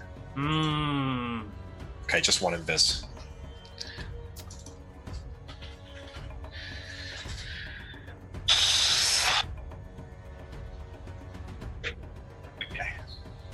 You know, but if if it's if it's all too dicey, we can just be a carpenter for the day. Alright. Probably get fired, but so I learn my spells. I wake up early, and my goal is to not meet the man right outside his house, but meet him like halfway to the tavern where they meet. okay. And uh, I'll walk towards him and uh, tumble, like t- tumble in front of him, so I Mhm. get his attention. I'm, ah, I'm sorry, sir. I'm sorry. I'm just. Uh, I- I'm a, I'm a poor man out here looking for work. I'm, I don't mean to bother you. You don't have any work, do you? Work. I look look at him with pleading eyes. He looks you up and down and goes, um, we always need more hands. Work is dangerous and tough. Thank you. Uh, How are you with um an axe or a knife? Are you a carpenter? I can use an. I can. Yes, I in. I. I. I, I can use a knife and an axe. Sure. We need more people. Come on. And he puts an arm around you and then says in Akuban to the others, blah, blah, blah, blah, and they'll look at him like, what? And they start protesting and pointing and shouting. He's like, no, no, no, stop, stop. I have no idea what's transpired, but he's clearly vouched for you and he's got an arm around you. He's like, come on with us. We go for a drink first, and then then we work. We work all day. Thank you, sir. Thank you so much. Like, like almost. what, what is your name? My name. John. Yes. John? Welcome, John. Thank I am you. Akbar. It's nice to meet you. It's nice to meet you, Akbar. I shake his hand enthusiastically. All right. Uh, he brings you over for a, a couple pints of beer in the morning before work. What a way to start the day. Chats with the, the other people. Everyone's speaking in Akuban. You're getting dirty looks. And after a little while, give me a charisma check and we'll see how it goes. Okay, let's summon all my charismatic strength. Oh no, it's a 19. That was a 22 though. So 21 is all that you needed. Nice. Nice. Uh, yeah. So after a little while, the like bitterness starts to wear off, and they seem to be maybe like take how do you without understanding the language, their their demeanor changes after a couple of pints. And they're more like, ah, I don't know who this fucking guy is, but look at him. He doesn't even speak our language. How is he gonna help? This is gonna be hilarious. Let's check out. We'll, just see what happens today. You're getting that sort of like you're almost the interesting toy that has appeared for them to play with Okay, and they so get I a just- little friendly and chummy with you. I start living up to this role and tell jokes and try and be the, the wild card. Sure, they don't speak Aridonian, so the leader's the only guy who gets your jokes, and he tries to translate them, and some of them are hit and some of them are miss. I do a um, bit of physical physical comedy, you know. Accidentally fall over a chair. Yeah, yeah, everyone's having a great time. All right, a couple pints in, the sun's beginning to really, you know, get up high, and the leader's like, "Okay, sun is above wall. It's time to go. Let's get Let's to go. work." Go to work. Okay. I grab. Yeah, yeah. Okay, I don't have an axe, so I just walk. Uh, He hands you some tools, and as you're walking, he's like, "This is our cart. We carry lumber in. Right now, we're using redwood. We are um, uh, redecorating the king's bedroom. You see, uh, the old king, bad taste, terrible taste. New king, very good taste. Loves Ah. redwood everything. So we're um, rebuilding, kind of putting new things up." Places to hang things, building new bedposts, needs extra reinforcement if you catch my drift. You know, so uh, we're working in the king's bedroom, making it good. Uh, lots of guards, very scary, very mean. Let me talk to them. It'll be fine. Okay. Okay. Thank All you. right. And uh, he heads on in. All right. And then you guys I, get to the- I, I pull a hood up over my head to shadow my face slightly. Not trying to look suspicious, but maybe there's a light drizzle. Right. It is a desert. Maybe not. Maybe not. Uh, you guys Covering get to myself the, in the sun. You guys get to the gate, and the guards at the gate chat with the workers for a moment, and one of them like points a finger at you, and the guy like pats you on the shoulder and says something. The guard shakes his head and comes over and like forcefully removes your hood. And looks at you, and you look at him, and he's not one of the guys that was here last time. Um, Okay. and he kind of cocks his head and says something at you and the, the lead guy jabbers and the guy looks at him incredulously and looks back at you and blah blah blah blah, blah and the guy's like "Da, da, da, da, da, da, blah, blah, blah," and like makes some weird motions with the knife the guard gives a shrug makes a wisdom check and goes okay it's fine and you guys all step on in through the main walls into the courtyard Okay. into the, the keep itself uh, where you are stopped by the guards there I'd like to point out I'm wearing my spider cloak. I'm not repelled as I enter the gate. no Okay. Um, you guys make it into the keep proper and take a hard left for a staircase in the corner and go up this staircase and take a left and a right here. I need you to make me an intelligence check to see if you can remember, Remember your this. route. You can uh, map your route. Yeah. 25. Yeah, you can find your way out from where you guys go, and you start meandering through the keep until you get to the king's bedchamber. Um, now, do you want to break off before you get there, or what is your plan? No. Probably only are, we, have, like, are we one being day are we being escorted by guards? Or are we left to our own devices now? Um, No, you guys are left to your own devices. You are trusted craftsmen. They've been doing this job for months, for like a month now or something. Yeah. Yes. All right. So no, I'm going to go to work. I go into the bedroom and I ask what I should be doing. Let me get the lay of the land here. Is there any guards in the bedroom? There's a guard on the door, and the door is kept open while they work. Um, Okay. The guard, you know, he's just leaving you guys to do your shit. He's just here to keep an eye on things, and you know, Is there a writing desk? yeah. Okay. So I, I go to work. I do what the guy tells me, and at some point I'm going to check the writing desk to see if there's a lock drawer. Uh, yeah, so your first job here, you you are a new guy. So uh, for now, Yes. you you watch and you you get tools for us. Uh, first, give me the the quantum spanner. No, I, I've been around the block. I know there's no such thing. Ah, this guy, this guy knows this thing. All right, I know my all things. right. Give me, uh, you know, I need the planer. Give me the planer. Planer. All right. Alright. I try and guess what the planer is. No, I know it's uh, to make things straight. yeah. Yeah, you grab the planer and you know you guys start to get to work on things, and you definitely have some moments where no one needs anything, and you've been hauling wood in and tools out, and someone's giving you like take these scraps and take them down to the courtyard, and so there are some times where you have to like leave the room entirely, but eventually you'll find yourself with a, a moment of free time here in the room. But there's still people in the room with me.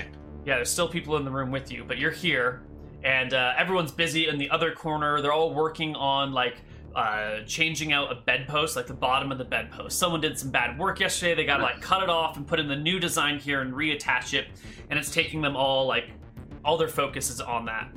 Um, so you've got this one moment where no one's paying attention to anything you're doing. Okay, but uh, is that there, there is a locked drawer on the Uh, writing desk?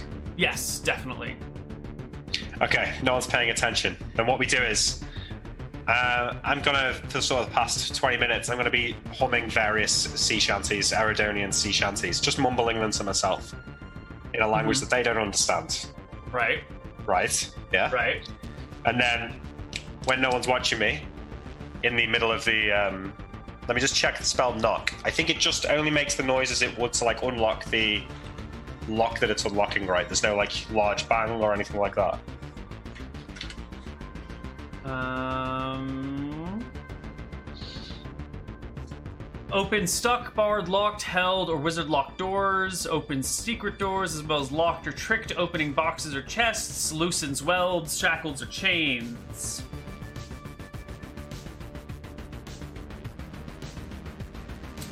Uh, I think you know from practice, like when you've opened large doors with it, it's made some noises, but small things like this, it's probably not going to make a big noise. Just make the click of the lock Yeah. moving or whatever. Okay, so in the middle of my sea shanty, I mumble the words to knock, which is just a verbal spell. Mm-hmm. And unlock the writing desk without. I mean, I guess I've got to be able to see it. I don't think I can. I do it without like staring directly at it. Maybe I'm looking at it in a mirror or something like that as I'm working on something else. I mean, it's a casting time one spell, so yeah, you you get some like peripheral vision on it, and you look at it, and you cast the spell, and like there's a click and a little bit of a bump as the door like sh- the the drawer shifts open like a, an inch or so. okay. Um, but it's fine. No one knows or cares. Okay, so now I need to find a way to get over there to grab it. How ignored am I? Like the guard's not looking at me; he's watching the door. Yeah, it all The other seems people fine. are. No one seems to be paying attention. Okay, so I walk over to the writing desk, Yeah. and it's it's open, right? I just pull it Uh, open, and I'm I'm hoping for a journal. Yeah. I grab it, throw it in my robe. Sure, you Or- grab it and toss it. Uh, Do you have pockets on the inside of your robes that can hold a journal? Well, I wonder what I'm wearing. I'm probably wearing my new clothes that I bought. I don't want, Mhm. probably not wearing my big scary wizard outfit. Uh, you did Yeah, say like, you I were mean- wearing your cloak of Arachnidia. Yeah, but that's is that under my clothes or is that my clothes? over your clothes. Yeah. Okay, so yeah, I mean, I guess I can Yep. underneath my cloak, tucked into the waistband of my pants, maybe. Okay, so you like tuck it in to your pants Yeah. over here. Sure, sure. Um, And then I I'm- sh- close the door shut, the drawer shut, and go back to what I was doing and hum my uh, hum my song or whatever. mhm. I don't know how far into the day we are. not But very I'll try. far. Yeah. I will try and just um, work away the rest of the day. Sure. Yeah, yeah. At some point, they start asking you to do things. You know, someone comes over and here's like, "We this wood is too long. and, You know, give me a two two foot board, and here's you know, there's the saw over there." And once you actually start doing some like cutting, and you bring them the board, and they're like, "This board is like really, what sort of work is this? Like, we want like." This is the king's bedroom. It's fucking shoddy. Look, these like there's little um splinters coming off the top. This isn't flush and perfect. And you I'm get so yelled at by the other craftsman, and uh, it quickly becomes apparent that you are wildly I'm- incompetent for this I'm job. not. I'm not really a carpenter. I, I start. I, I just trying to feed my family. I'm sorry. We were refugees by the war, the, the, the invasion in Eridon. I'm. I'm sorry. I'd get. I go down to a knee and And like pull at this. Pull at this guy's pants. Yeah. I'll leave. He- I'll leave. I'm sorry. I'm sorry. The guard will escort you out, and there's much shaking of the heads and disappointment all around. I, as the guard throws me outside, please, just a few coins.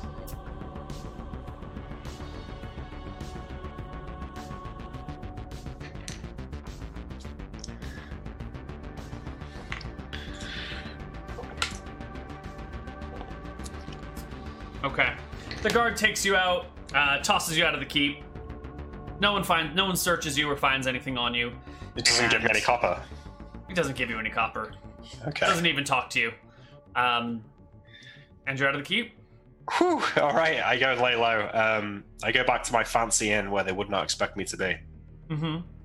and I uh, hope to read this diary. And I'm hoping for an entry about when they raided Falstaff's tomb and what they did with his, what they did with his stuff. It could hardly have been more perfect. That's beautiful. You you come back to your room. You go upstairs. It's still the middle of the day. There's some light coming in from the window. You crack open the journal, and it's all in Akuban.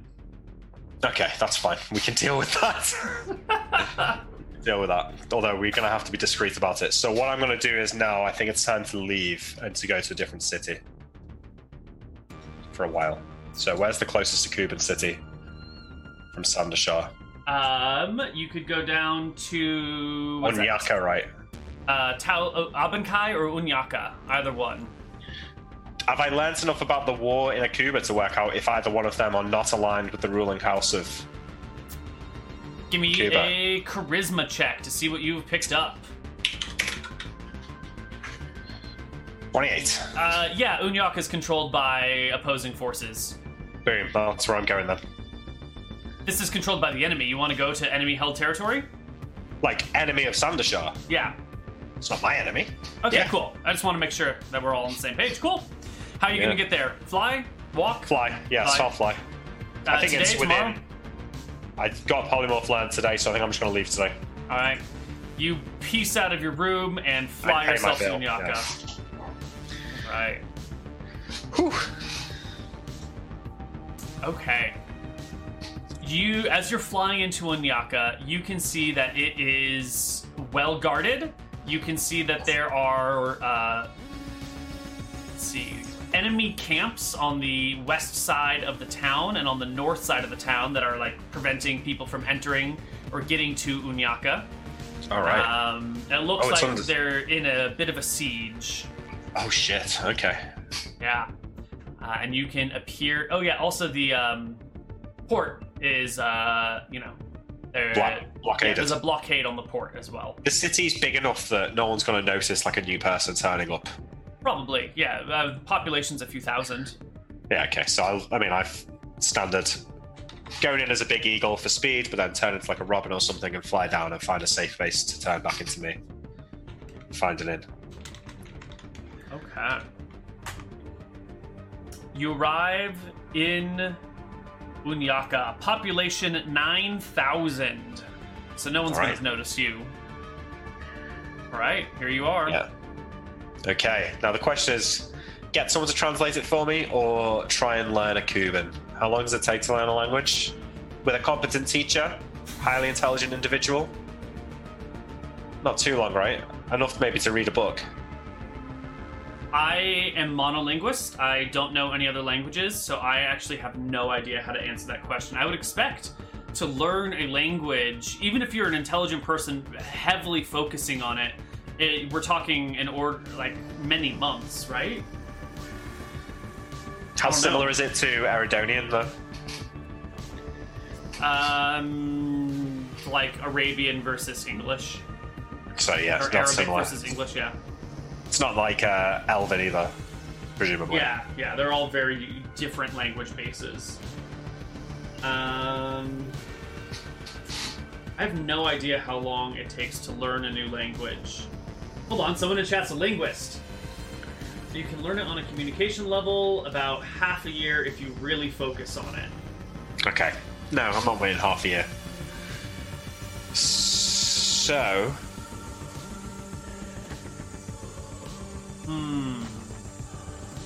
what I'd like to do is find someone who's not got a vested interest in this conflict that's going on, who also speaks Eridonian. Like maybe the plan here is to find somebody else from Eridon here and have them read it for me, and hopefully they're not too invested in the war. Oh, so this other source I'm reading is saying about two months if you're really, really focusing on it. Hold on. Yeah, I mean, I guess if that's all you do all day. If a person has speaking proficiency equivalent, skill, da, da, da, da, FSI research indicates that it takes 480 hours to reach basic fluency in Group 1 languages and 720 hours for Group 2 to 4. Group 1 would be French, German, Indonesian, Italian, Portuguese, Romanian, Spanish, Swahili. Yeah, sure, whatever, that's close enough. Uh, counting for days off, this equates to two months or three months of time. If you only put in five hours a day, it'll take twice as long.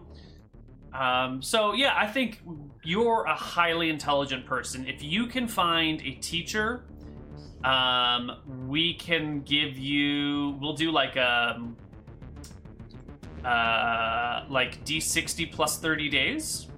That's like one to three months to learn. One to three months. Yeah.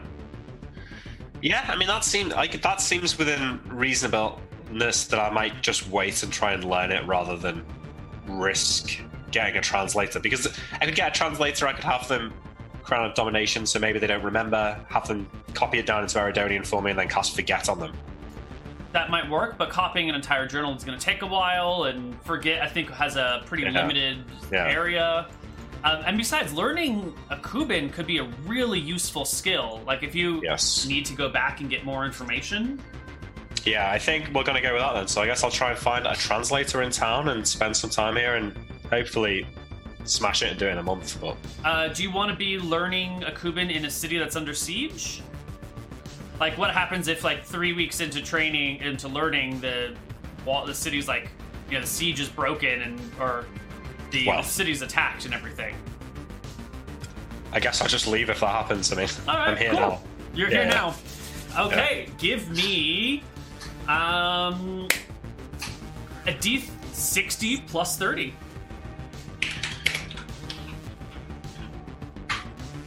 Day six. Oh. Days. Sweet.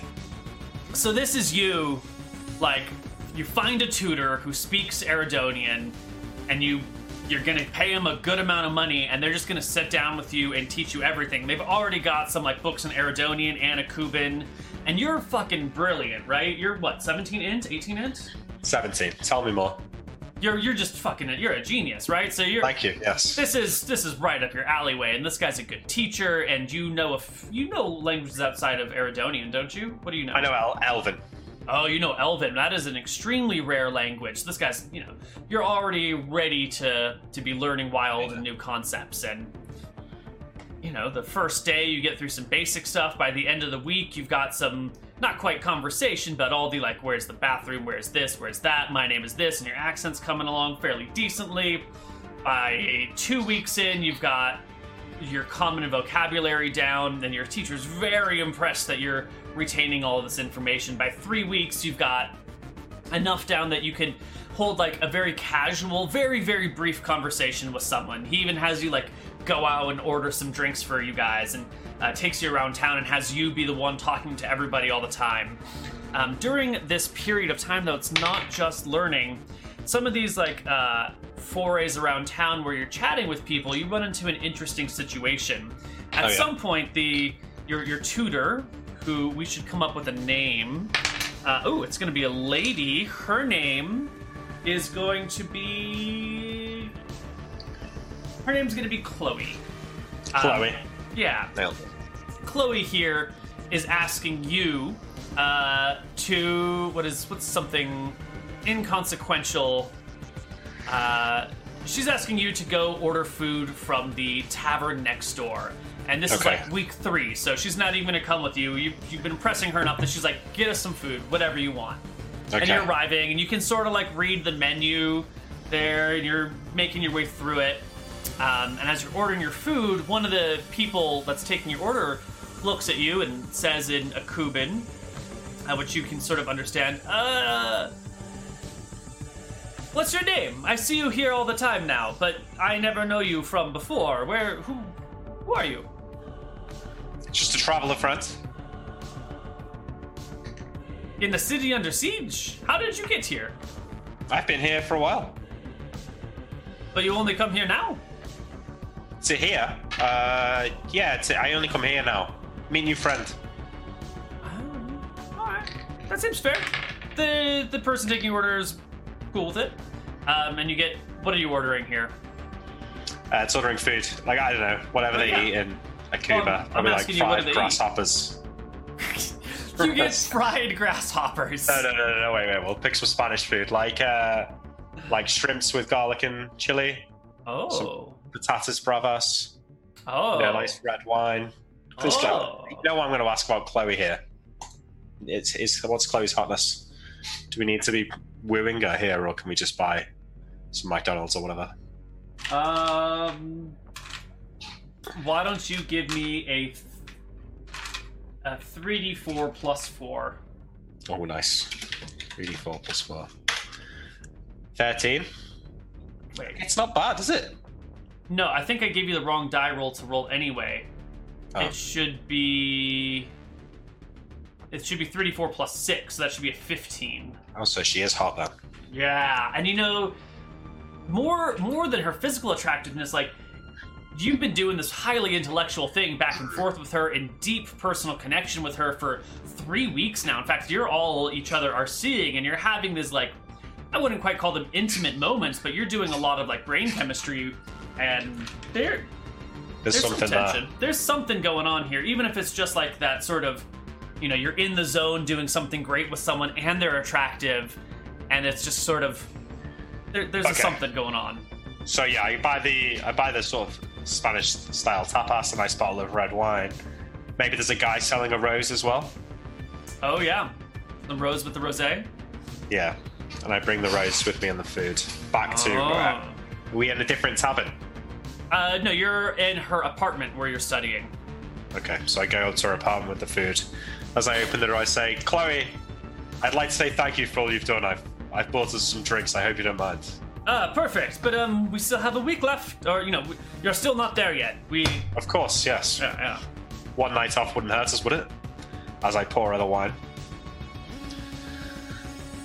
No, we can put the books down, but we'll practice. Always practice. Never stop Always best. practicing. Always best to practice. Yeah. Okay. But I don't really want to roleplay this out with you, Neil. If not anything else, because I've been in a relationship for 12 years, so I'm out of practice. But um, I, you know, I try and keep Chloe on side. I, if I could get her to really like me, that serves my purpose because it just means that there's a barrier between me and what I'm doing here. But I've no intention of sticking around in this Unyaka or whatever. So So you are attempting to woo your teacher. But like, I'm not trying to fall in love with her. I just would like to. I'd like to build some rapport with her and have her like me. Yeah. All right. Give me, since you don't want to role play it, we're just going to bring it down to a single charisma check roll. How how charismatic can you be? Okay, but I, I'm not putting it all on the line. So even if this is bad, I don't think it should completely like Sure. sour the relationship. You know, I'm not get out here trying to like. Right. do a You're not going Trump. for. Right. Yeah. Right. You're not trumping it up. I'm not. No. So I fail. So maybe it doesn't go so well. It doesn't go so well. Um, however, she passes with flying colors, and Oh, I think what happens is that, like, you're trying to maybe woo her a little bit, but it ends up working the opposite way, where she's like putting on the brakes, and you're finding yourself more and more intrigued with her and liking her more and more. But she's sort of like, no, no, you're my student. But you're like, damn it, she's smart, she's funny, She's know- like fan if she was a, if he was a woman. yeah, she's got all these great qualities, and she's teaching me all these things, and like on top of that, she's not interested in me, despite me trying to get her interested in me, and it's the exact opposite of what you wanted. You find It's yourself developing a more Catching serious crush. feelings. Yeah, Catching feelings for this girl. Damn it. yeah. Uh, well, you know, I guess I play it off like it is what it is. I suppose I, I'm not. It's, you tell me how bad. It's not bad enough to geas, or is it? Gay. Oh my god! Nothing is bad enough to geas someone to fall in love with you. That's never gonna work. Okay. Haven't you seen any movie or TV show about a love potion? That's a good point, isn't it? Oh god. Ends in disaster. Okay, Alright. so yeah, I mean, I don't know. I finished the tutoring then. Okay, hold on. I gotta figure out where the fuck we are in time. It was late July, June. We're now like late July. By the time you finish this up, I need to check my notes on the Civil War. Well, we're about time for a break if you want. Perfect. Why don't we go to break? We'll come back on the other side and we'll have some better idea of where we are and what we're doing. See you guys on the other side of a break. Bye bye. Hello, everybody, and welcome back to Hardcore Heroes. Yeah. Um, oh, that's true. Oh, okay. Yes. Lovely. All right. So things don't go anywhere with the sexy translator, but I mean, they go somewhere, but not where you want them to go. You're falling for her faster than you would like to be. She rolled a natural 18 on her charisma checks. That's a modified 33. Yeah. So you know it's like, duh, duh, I've got it. I've got it bad. duh. you you've I'm- got it worse than you'd I'm like it. I'm smart though. I know not to stick around and let these things fester. I realize I'm falling for her, so Mhm. I'm going to get the job done and leave before I catch too many feelings. And end up having to give her half or whatever. Right, right. I don't want any of that. So uh, Um, yeah, I'll finish my translating. Once you reach a, a level that you are comfortable with, um, that you've agreed to get to, and you're sort of like wrapping everything up, Chloe says to you uh, in Kuban, which you now speak fairly, Mhm. you know, decently at least. Uh, nothing fancy, just very casual, conversational Kuban. She says, uh, "Did you give her your real name? No, Would you? What name did you give her? A fake name. I guess I'd just call her. uh, uh, say my name's Jarrett. Just to think my my father's name. Right. Uh, she says to you, Well, Jarrett, you ha- are the most impressive student I've ever had. You've learned this far faster than I've ever been able to teach it. Thank you, Um, Chloe. You, are, quite fantastic yourself. Oh. I. I'm sorry, it's unprofessional. I, ignore me. I wish you the best of luck, and if you ever wish to come back and improve your Akuban or um, learn other languages, come see me. I speak many. Thank you, Chloe. And if you find yourself in Drekis, um, seek me out. Where would I find you? Hmm. no. I worry this might be a mistake. It's a mistake, but I do feel like going with the RP and taking a risk here and telling her to come to Bontheris if she's in Drekis. Hmm. Since I did, she did roll at 80, and I feel like this is a fair consequence. It might come back to Mhm. haunt me, but Mm-hmm. I tell her I, I live in Bontheris. Uh, if you ask around, you'll find me. Ask for Gerent in Bontheris. Yes. Okay. Ask Well. at the, the church. You're a godly man. That's not something I would have picked up from our conversations. Not particularly, but the the cleric who works there is a good friend of mine, and we, we spend time together. So if you ask there, Man of many get back to mysteries, I see. well, I try. Well, have a good day then, Thank you. Gerent. I sh- shake her hand. She shakes yours. Uh, I guess you have to pay her some amount of money for a month. Yeah, probably Um, a It's probably amount. pretty pricey. Um, uh, yeah, I think probably, probably, running low on funds. Yeah. we're probably looking at like at least a gold and a half a day for 36 days. So let's call it uh, 1.75 times 36. That's about 63 gold. Okay, sixty gold. a ri- We'll call it seventy. yeah, yeah. sure. It's not a ridiculous amount. You're probably pretty low on funds. Um, yeah, I think I'm this burning through all my gems. Is what it is. right, and you've got this book now. What are you gonna do? Okay, how how big is it? How long will it take me to read? Uh, it's you know, So I can probably read it in a day. If Yeah, a day or two. Sure, yeah, sure. okay. So I'll, I'll do that then. The town's under siege anyway, so it's not like the king's about to bust in looking for me. Do I catch the king's banners on the army sieging the keep? Uh, yes, you do see the banners of the House of Sh- uh, Sharzin. All right, so there's a chance that Sure, I'm going to be able to sell this to the guy in charge of this town for like good something or other. Because this is going to be presumably there's going to be like military secrets in here, so Mhm. I, I I read it while I'm here. Excellent. Take a day or two Ah. to read it. So I'm looking for stuff about the staff, specifically when they raided the tombs. I think that they moved everything out of the tomb. I think the the cleric woman said it was like three weeks earlier. So it's probably like a couple of like three months ago now. Mm-hmm. So I read back. I, I'm going to read the whole thing anyway. But yeah, Right. So you're going to get a, an account of all the things that have been happening here. Um, and the, the journal goes something along the lines of um, it starts when it, how to say it? the interesting information begins with talking about this other king of uh, Cuba, the King Harazim, and uh, what a fuckwit he is, and his incompetence, and he sort of like waffles back and forth on things. He's very much a oh god, what was his name? What was the guy before Churchill? The the prime minister before him, Chamberlain. It's Yeah. very much a Neville Chamberlain, Chamberlain. sort of thing, where he's like, oh maybe we should do this, but I don't know. I'm gonna hedge my bets here, and we'll like try and do this other method rather than confronting this directly. And it's all this like pussyfooting around, at least from the the author's perspective. and this is before the old king died, Right, or is he talking? Is he talking about boudoir? Uh, he's talking about the old King Boudoir. Yeah. No, no, boudoir's dad, right? Boudoir's Right, the, Boudoir's the dad, right. son. Yeah. Right, right. Um, he's talking about Boudoir's dad. And Yes. it's just like, he's painting him as this terrible figure.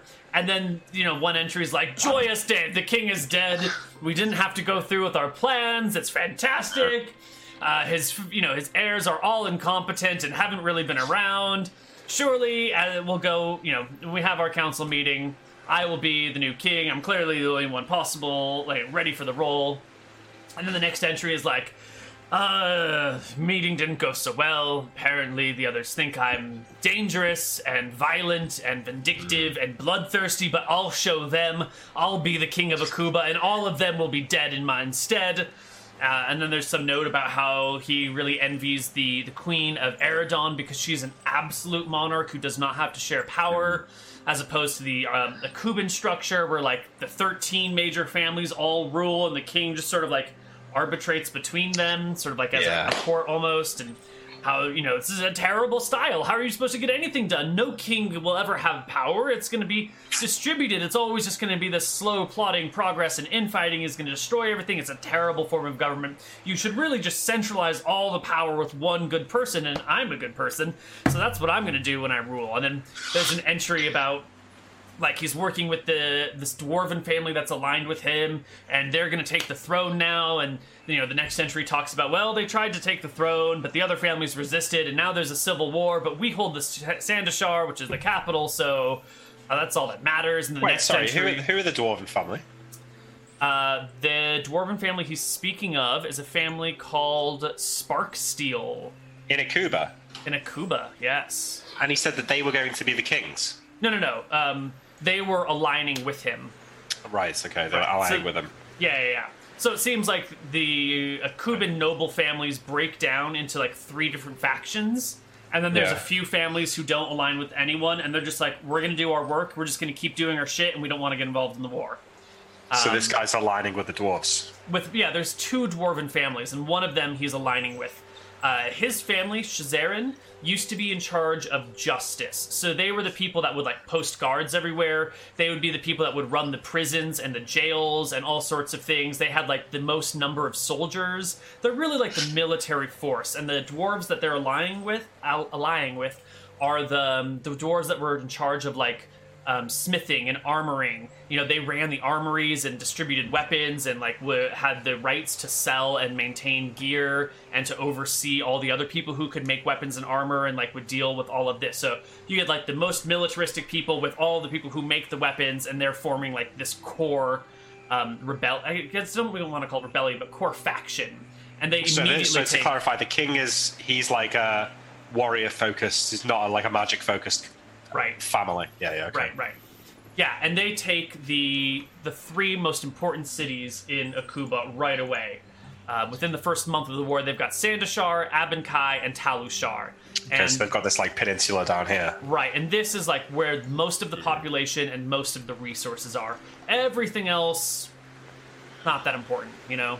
Okay. Yeah, Unyaka is pretty useful, but you know this is the most important thing. You find notes in here about um, the one of the families that's in charge of like commerce and sailing and that sort of thing has like all these blockades everywhere. So there's not a lot of um, commerce or trade coming along. But these three cities are all connected by a road, so they don't even need that very much, and they can still fish a little bit off the shore.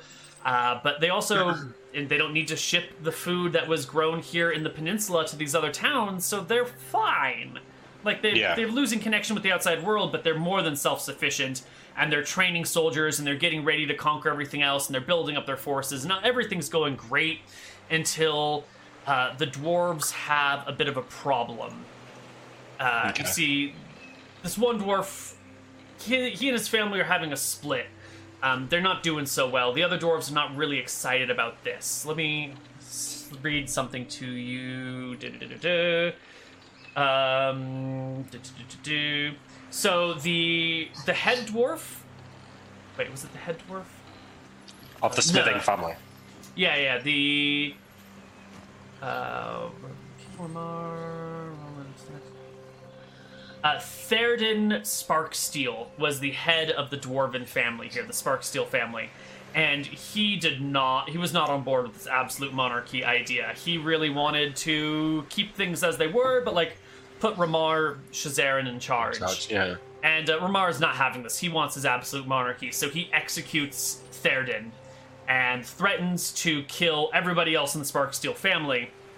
Um, and so, you know, the the next in line agrees to, in order to save his family, because uh, Shazarin, the Shazarin guy, has all the troops. He could he could wipe the the Sparksteels out in an instant if he wanted to. So he agrees to back the king's absolute monarchy to save his people. Uh, but his family's not super happy about it, and they there's like a split between them, and there comes like this bloody internal civil war within the Sparksteel family itself, where the the new heir to the Sparksteel family, um, uh, Varric Sparksteel Varric. Varric, yeah, he crushes this rebellion within his own family, like killing half of the his his own family members, imprisoning a bunch of others, and now the Sparksteels and the Shazarins are unified in one front with one purpose, with one leader, with one army that's well manned, well equipped, well trained, with all the resources they need, and they are in this like position of power to eventually conquer the rest of Akuba once they can, you know, get all of their resources up and running and properly siege Unyaka, because without taking Unyaka, they can't really get to anything else. So, I get an um, impression of who his biggest threat is. Which other faction is he most scared of? He's not concerned with any other factions at all. Okay. so Um, there's no they- like unified resistance against this guy. No, all the other people are all split, and they don't have the numbers. Like, you know, maybe the family that was the equestrian class in charge of horse breeding and everything might have been a threat, but not through these hills and not against the numbers. Like, at this point, it's just a numbers game. There is no, there's no question. It's just a matter of time, and eventually they will be in charge of everything. Okay. Well, sure.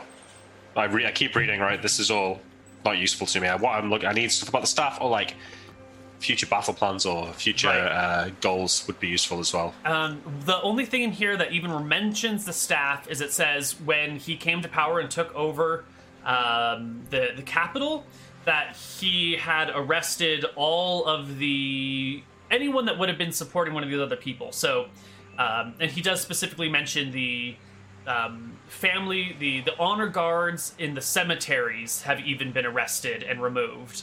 And that is the only mark about the cemetery or about the staff. There's nothing in here regarding it whatsoever. And Oh. this has got personal notes of every kind. I mean, he's talking about like things that are going on in his bedroom with his wife. He talks about everything in this diary. It's really detailed.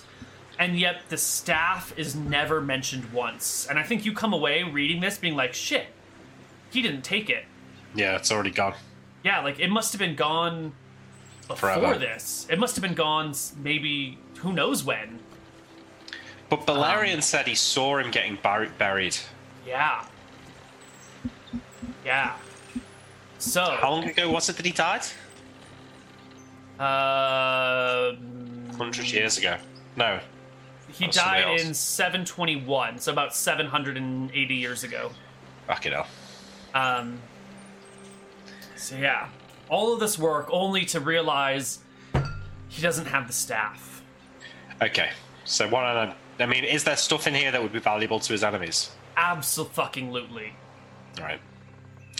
So, I guess then I try and work out who's in charge of this town.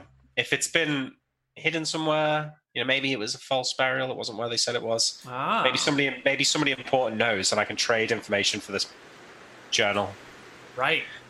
Okay, so um, the only people that would still be alive at this point in time who would have been there in person would be Balerion the dragon and the elven ambassador, which I think Balerion was talking about. Maybe not. Ooh. No, I don't think so. But that's a good idea. Yeah. Those Maybe would be can the go only back two and speak to Balerion with Project Self this time, Okay. so I don't get buried.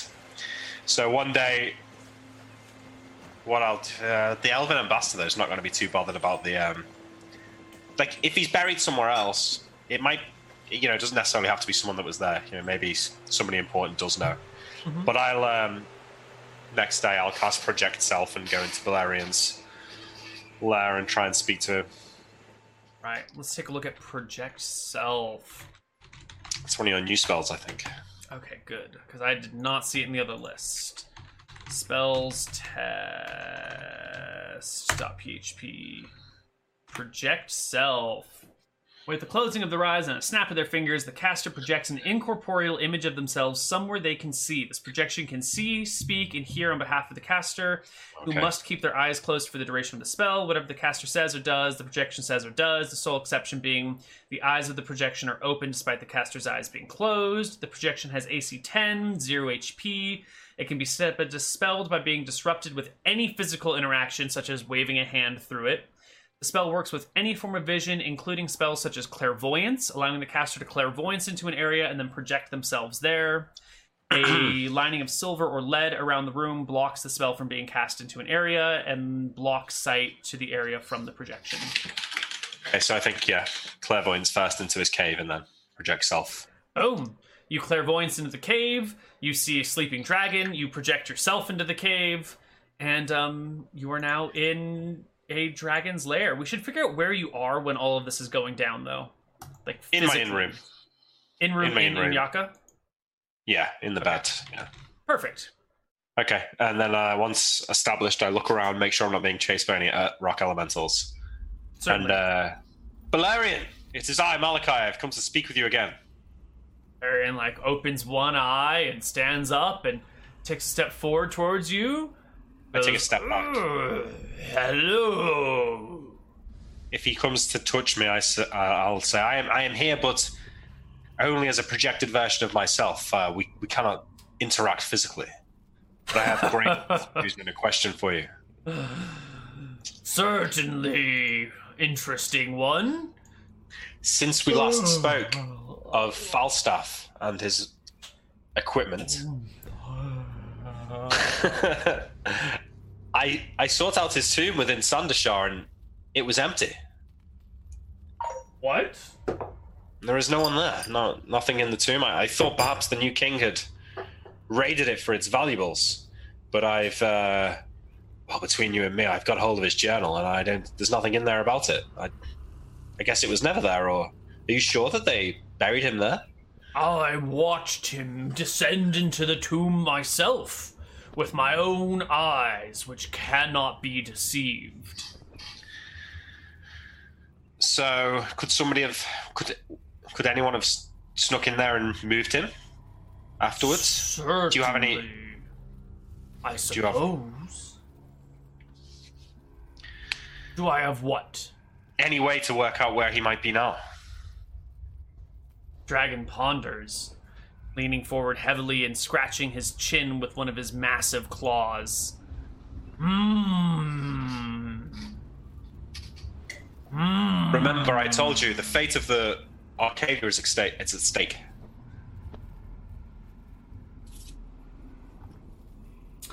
I left the day of the funeral. I seem to recall. There was a sphinx getting a little close to my home that I had to go deal with. We had an interesting back and forth about riddles. Have you heard the one? What walks on four legs by morning, two by day, and three by evening? I don't know. You don't know? No. Four legs, day. Four legs in the morning, two in the day, three in the evening. Nope. A sundial? it is a man. As a child, you crawl. As a man, you walk. As an elderly man, you walk with a cane. I think a wizard of your appreciation ought to know this riddle already. It is I know it the now. most I thought you classic. said. I thought. I thought you said day. Day, afternoon, same interpretation. No, but it's the whole. We're talking of a lifetime here, not a day. It's a riddle, wizard. I of course, I of course concede to you on this great Balerion. Fine, fine, you just disappoint me. I'm sorry. Hmm. Well, as I said, I left. The Yes. elven ambassador to our to Akuba has been the same one for centuries. That's interesting. Where does he live? Well, in Sandashar, of course. You should speak to her. She is 1,000 years old. Well, maybe a thousand and ten now? I'm not. What year is it? Is it the same Um, year as when we met? Yes. Excellent. A thousand and nine years old then. Where does she live? In the city? Uh, how would I Oh. recognize her home? Do you know? you will find an odd out of place tree in the southern district in Sandashar. Uh, there will reside an elderly elf who. whew, her name is Bic. Bic. B I C. Bic. And she lives in a tree, right? In in the south side of town. Yes, yes, it's a weird tree. It's a sequoia that has been prevented from reaching its full height, but has maintained its massive girth. Like a dwarf. A dwarven sequoia, one could say. Thank you, Balerion. I will speak with her. I appreciate your counsel. And then I I go to touch him and disappear. Alright, you vanish. Okay. Yes, we're going to back to the capital city. Hope there's not wanted posters for my face around. Meanwhile, back in the capital city, the king comes home to find that his drawer it doesn't have his journal. And the people who were the only ones in his room all day are questioned. It fi- turns out they had to kick someone out because of incompetence, but the king is now very concerned. Who the fuck has his journal? Is it these craftsmen? They have disappeared. Their families wonder what happened to them, and people are out looking for Malakai. But you know, But only two people name, ever really saw your face, and no one had your name. And it's all very suspicious. But that is like a month ago now. So when you arri- return to the capital, Hopefully it's fine. I do it as a bird, and I will. Uh, I mean, should be able to find this tree, land in it, Oh, yeah. with the other birds. Yeah, once you know what to look for, it, it you find the giant sequoia in an instant. You know, you circle this town, and you're like, "That's a big ass short tree," and you flutter down to it, and there's like a little fence around it with a little garden. There's some like large mushrooms and other plants going about, and you see a couple of forest gnomes hanging out in the tree too. Not a lot, just like two or three. Um, and they're just Okay, like well- kind of hanging in the tree. Yeah. I'm coming in polymorphed. I try and Sure. get into the tree as a spider or something, and hopefully we'll see the elf and then transform into me. Uh, so you yeah you can land in the uh, what do you Branches. it? the branches of the tree, and there's a big door at the base of the tree, um, I- and with you know step little stones leading up to it.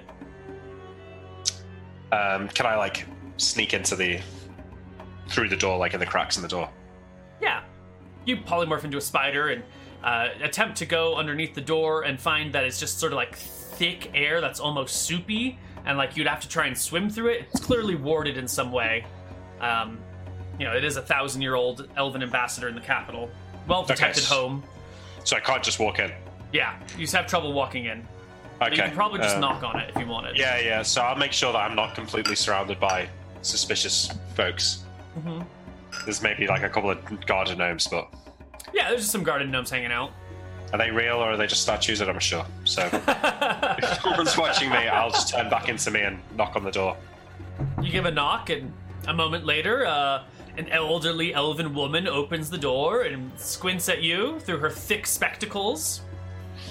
Hello? Greetings, Bic. I have been. I am a friend of. I look over my shoulder of Balerion the Brass, and I seek your counsel. And in which language are you speaking these words? Elvin. Her eyes blink a few times, and she quickly steps back and welcomes you into her apartment. Um, it's the inside of a tree. It doesn't look like anything is cut or nailed or marked in any way. It's just like the tree has grown to fit everything you could possibly need. Her bed is a, a hammock strung between two little hooks that just kind of come out of the tree like horns or something. There's a table here that's just like the tree melds down and you know into the floor and everything. It's you know voodoo elven magic bullshit, but it's uh interesting and exotic. Okay, so uh, I speak in hushed tones, and I sit down and. Bic, the the matter at hand is grave. Uh, may I speak frankly with you? She nods. I don't need to tell you about the dangers facing Eridon. It's my my home homeland. Those those dangers will spread here as well, although it will take the destruction of Dracus and Mistrea before it does. But don't get me wrong, Arcadia is in a grave time, and the time the time for heroes is now. Someone needs to do something about it. She nods along with you. I am seeking out the equipment of a long dead sorcerer in order to battle the evil powers that plague my homeland. I'm this sorcerer is Falstaff, uh, a friend of Balerion. That's why I spoke with him. And then I uh, I lower my tone and say, "The civil war. Do you support the king?" You can speak freely. I'm not from I'm not allied to these people. She pauses, um, heads over to an area where there's like a, a small fire, and uh, you know puts a, a, a teapot over the fire, and goes and sits in a chair and scoots another chair towards you and says, um, "Sit. Let me think." Yes. Um, and she sits there for a good like half an hour in silence. And as the water boils, she like pours some tea for the both of you and just sits and thinks for far, far too long. But it's, you know, half an hour later, she finally nods and says, "Hmm. The king of Akuba is of little significance. They will come and they will go. The problems that plague Eridon are. Uh, that plague Arcadia are greater than a king. I agree. I I have something that could be useful to the king's enemies. And perhaps for information on what I seek, I could give it to you as a gift and you may know the right thing to do with it. I'm not interested in Akuban politics. What what do you need from me? I want to know where Falstaff is really buried. Where his equipment is, his staff. Is he You were not buried in his tomb? He is not. I thought he was because Balerion said that you and he watched it together, but I did. I examined the tomb. There's nothing there. It's empty. At first, I thought maybe the new king had raided it, but uh, well, I can I can say now that that's not what's happened. She pauses and thinks deeply for another like half an hour. Um, I think I forgot that she would have asked your name by now. Would you have given it? It- I, honestly, I, I tell her my name's Malakai, yeah, and that I'm from Oh. Eridon. Um, after her thinking, she says, If I can remember my past, Falstaff was entombed, and once the funeral was over, the cemetery was closed for the night, and the Harazim family posted guards everywhere around it uh, to make it clear they would not tolerate any sort of grave robbing. It seems that graves are most often robbed the night they're buried because the loved ones are celebrating and partying and drinking, and it is usually the night they are least well guarded. The Yes. Family wanted that not to happen, so they posted guards everywhere and went into mourning and solitude for two weeks. But now that you tell me his body is not there, if the cemetery was closed and the family vanished for two weeks, seems to me that would be the time to move. Yes. Corpse. Where would They a record of something like that? grave, she says, astounded. Dastardly. Dastardly. These people. I'm sorry, but I. The Cuban customs. They bat hard on me. It's a strange land. I recall there was a dwarven family hired to make his tomb that was paid an exorbitant fee of Yes. more than 10 times the actual cost of the tomb. That certainly sounds suspicious. At the time, I thought it was a show of wealth and a display of pride and honor, but now it sounds like there's something afoot. Any of these dwarves still alive? Would they have records of this, what they did? Uh, dwarven lifespans are only a few hundred years. Maybe a great great grandson? Or great great grandchild? And records! The people of Akuba take very careful notes. And I have found that if one wishes to truly understand what has happened, one does not ask a historian, one asks an accountant. Haha, yes, it makes sense. Listen, Beck, You're respected in this city. Hmm. The dwarves that you're talking about, do they live here? She shakes her head. No, imported from Eridon. I can't remember their family name. Ah, But Eridonian dwarves, say. Yes, yes. I. I, I am confident that the records would still be in the Harazim family library, which ah. has been folded into the capital now that the Harazim family has ascended the throne. The keep in their their archives should have contractual records. You're talking about the keep in, in town here, not Harazim, right? It's another family, isn't it? Well, it's another family now, but the Harazim family used to rule. Ah, okay. Up so until you think yesterday, it seems. it might be in the library within the keep? Not the library, the archives. Where the library is for active readings, the archives are for ancient books and texts. That's buried you- deep within the castle, underground. Do you have access to this library? To this archive? In. I could gain access. I'm asking a lot of you for somebody I've just met. Why don't I show you what I have and you can judge its worth? I, uh, I'm taking a great risk in showing you this, and when you see what it is, you'll probably, you'll have probably heard of it.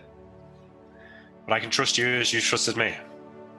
And I, uh, I take the book out of my backpack and hand it to her. Oh, okay. You pull the book out and hand it to her, and she flips through it and looks a little surprised. Is like, oh my. Yes, yes, the king has been looking for this. Maybe you could say you found it and give it back to him, or maybe you could give it to someone you favor to replace him. If you want it, it's yours if you can help me. Find out the location of what happened to Falstaff. She nods. Um, and uh, asks you to wait a moment as she starts to read the book. And after maybe an hour, you get the impression that she's going to just sit here and read the entire thing while you wait. yeah, Um, sure. I mean, I'll wait. I'm not leaving her alone with it. Right, right. Uh, like the sun begins to go down, the day begins to pass. She like makes a motion, and there's like some other. There's like a second hammock on the other side of the room that she can pull out for you, and goes, uh, "Sleep, rest." And she has uh, the forest gnomes bring you guys food and drink, and she seems very content just to like sit here and read this book for however long it takes, and have you just wait in the tree with her. That's Um, fine. You know Yeah. how elves are; they're long lived and they take their time with everything, Like dragons. like dragons. Yeah. Malakai's once again left waiting and waiting. Uh, but by the next day, she has finished reading the journal. Um, thanks you for giving it to her, saying, uh, You have trusted me with something important, and I will seek the best answer for Arcadia with what I do with this.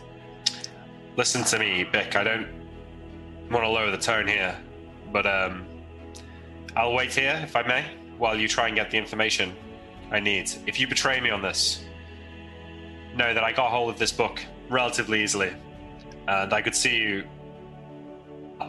Things would not go well for you if you were to betray me. Let's put it like that. I hope I can trust you. Are you threatening me?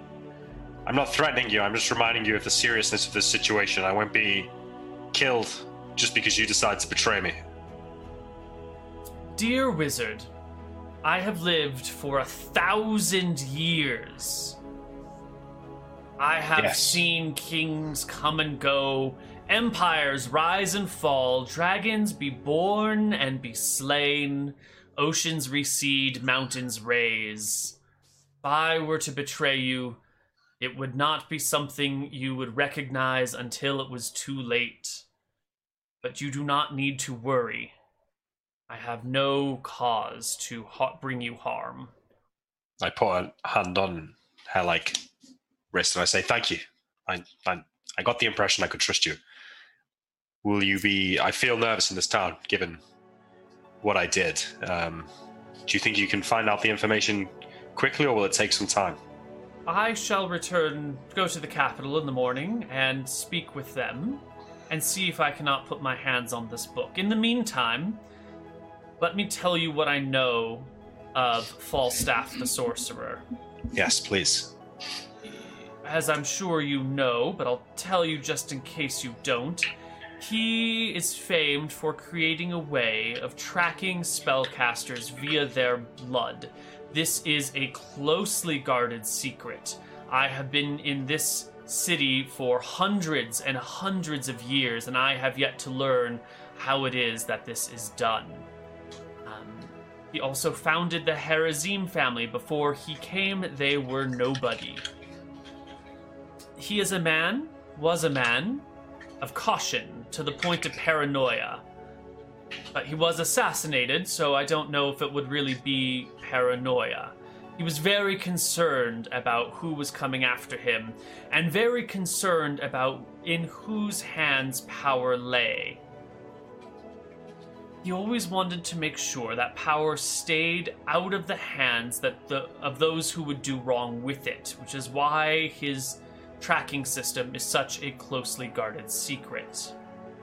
He learned ancient languages so he could write his notes in dead languages long dead and would then cover them up with arcane spells of his own. Once upon a time, I happened upon him in his room, chatting while he was making notes, and cast a glance at the book. I recognized an ancient, long dead form of Elven, but it was scrambled and gibberish. It made no sense.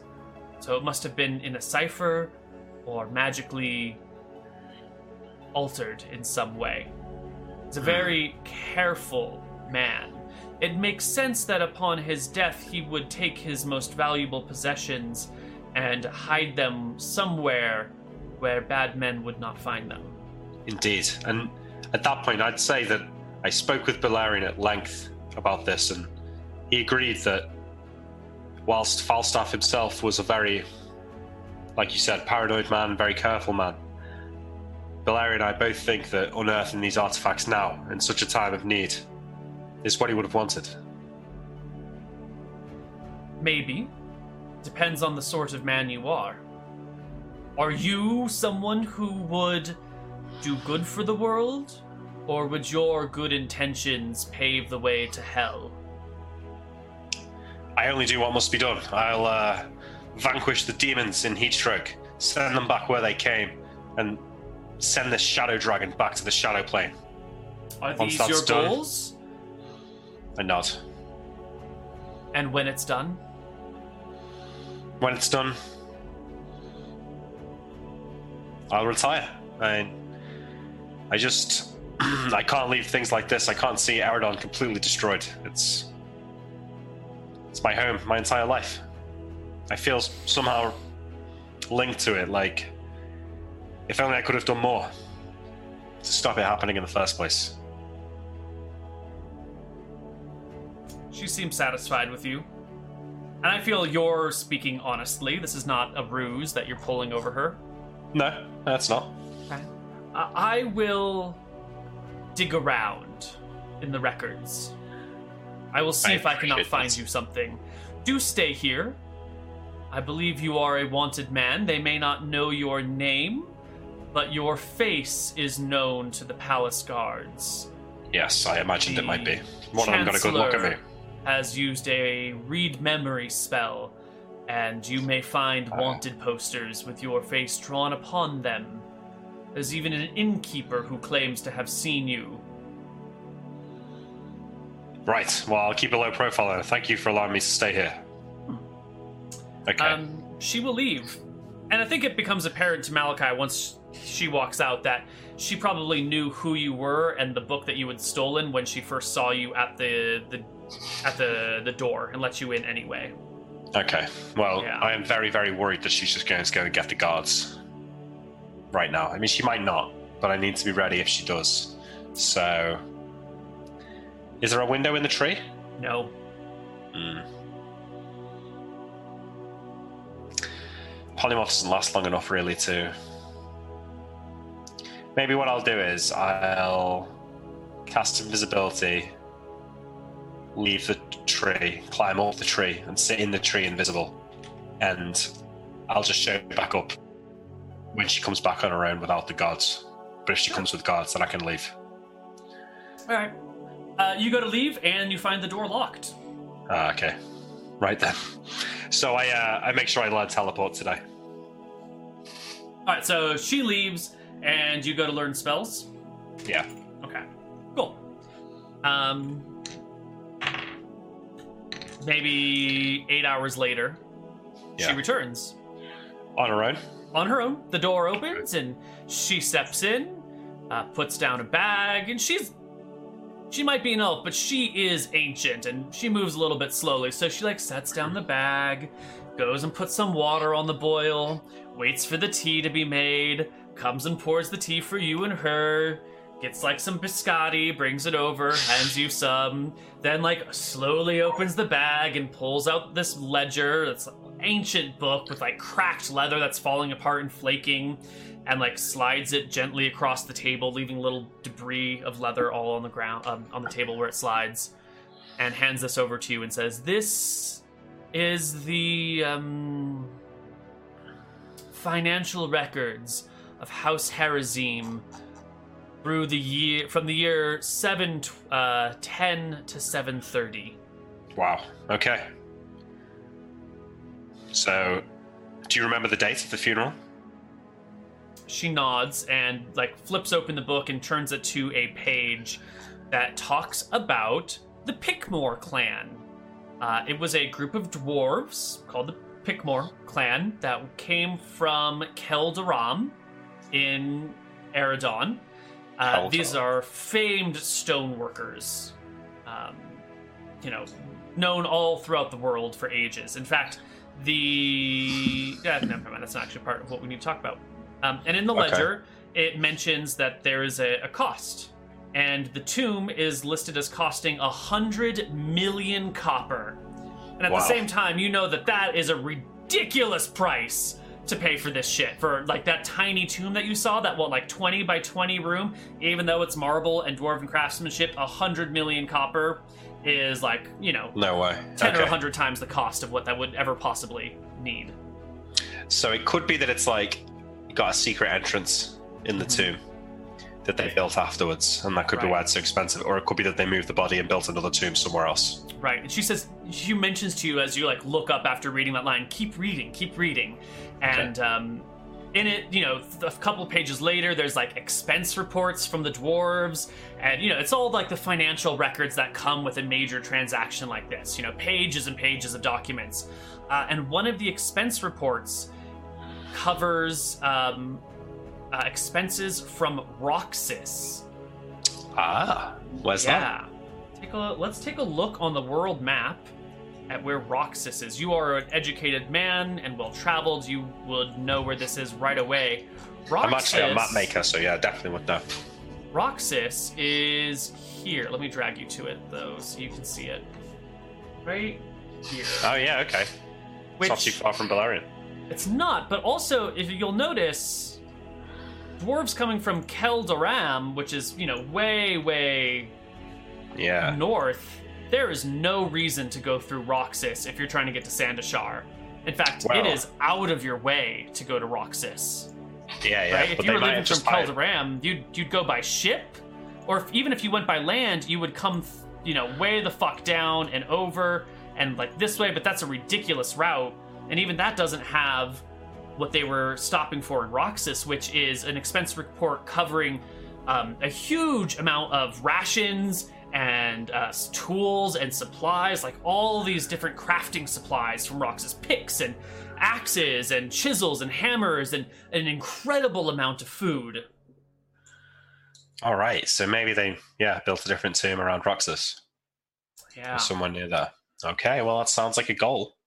There might be like mines in there or something like that that we could take a look at. I uh, I say to Bic, thank you, Bic. I will uh, I will follow these leads in Roxsis and see what I can find. I trust that the King's Journal is safe with you and will go to good use. When the time is right, I shall. Oh, what is the old saying? The right man in the wrong place can make all the difference in the world? Something like that. Yes. Strike when the iron is hot. Hmm.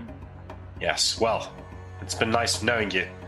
I uh, hope to see you again one day, but I'll uh, I will be gone from this place for some time. And it seems it's become quite hostile to my interests. I have a good 30 to 80 years left in my life. I hope to see you again. Well, yeah, we're working on the same timeline there, so maybe I will. I shake her hand. Mm-hmm. She And shakes I'll, uh.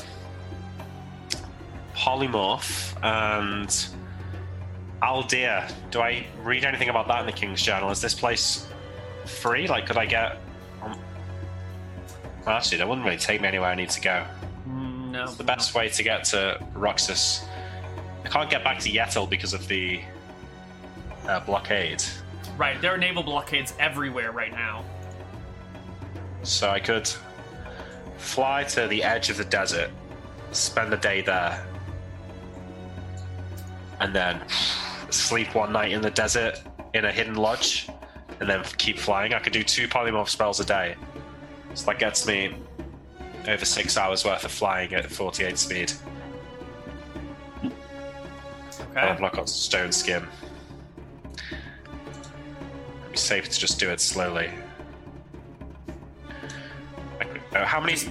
Sorry. Uh, how long do we think we can go in a polymorph self?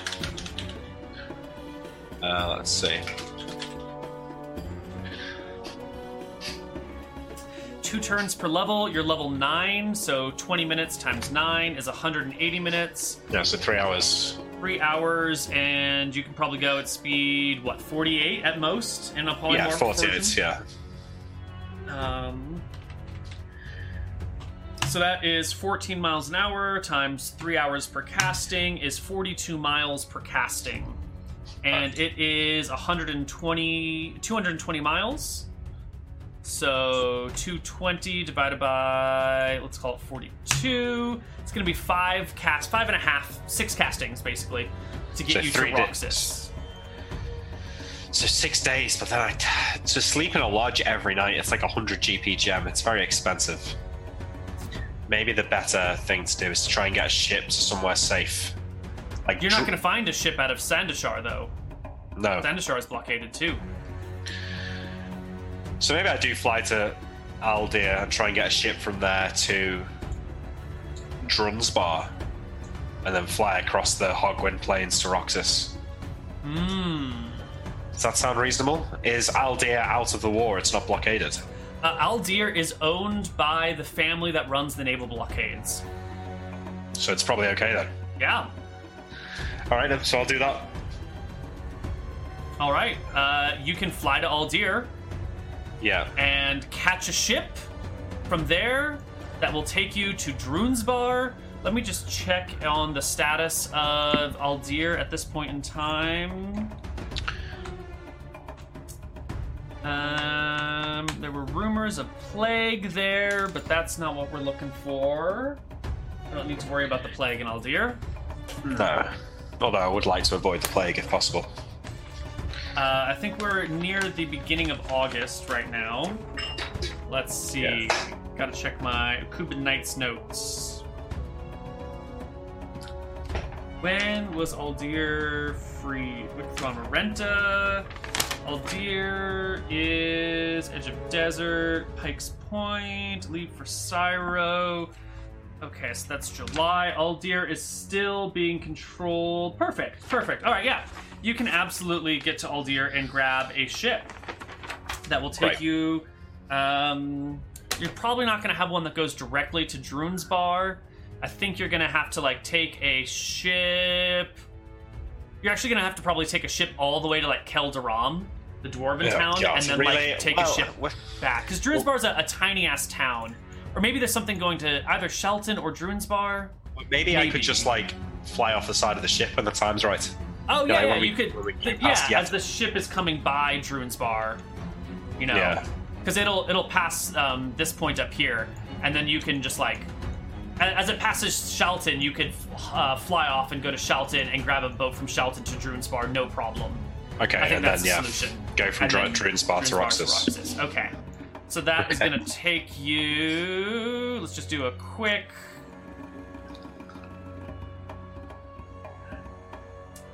Uh, it's going to be It's gonna be a while.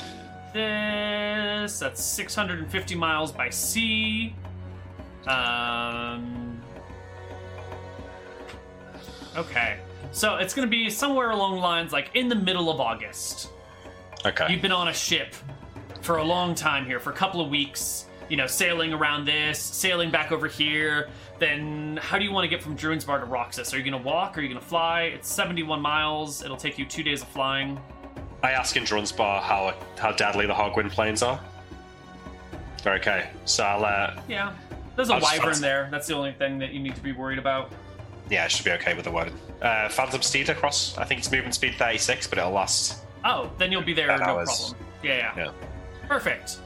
So Okay. I think we can just skip all the travel, Yeah. and you can arrive in Roxsis. And why don't we take our last break here?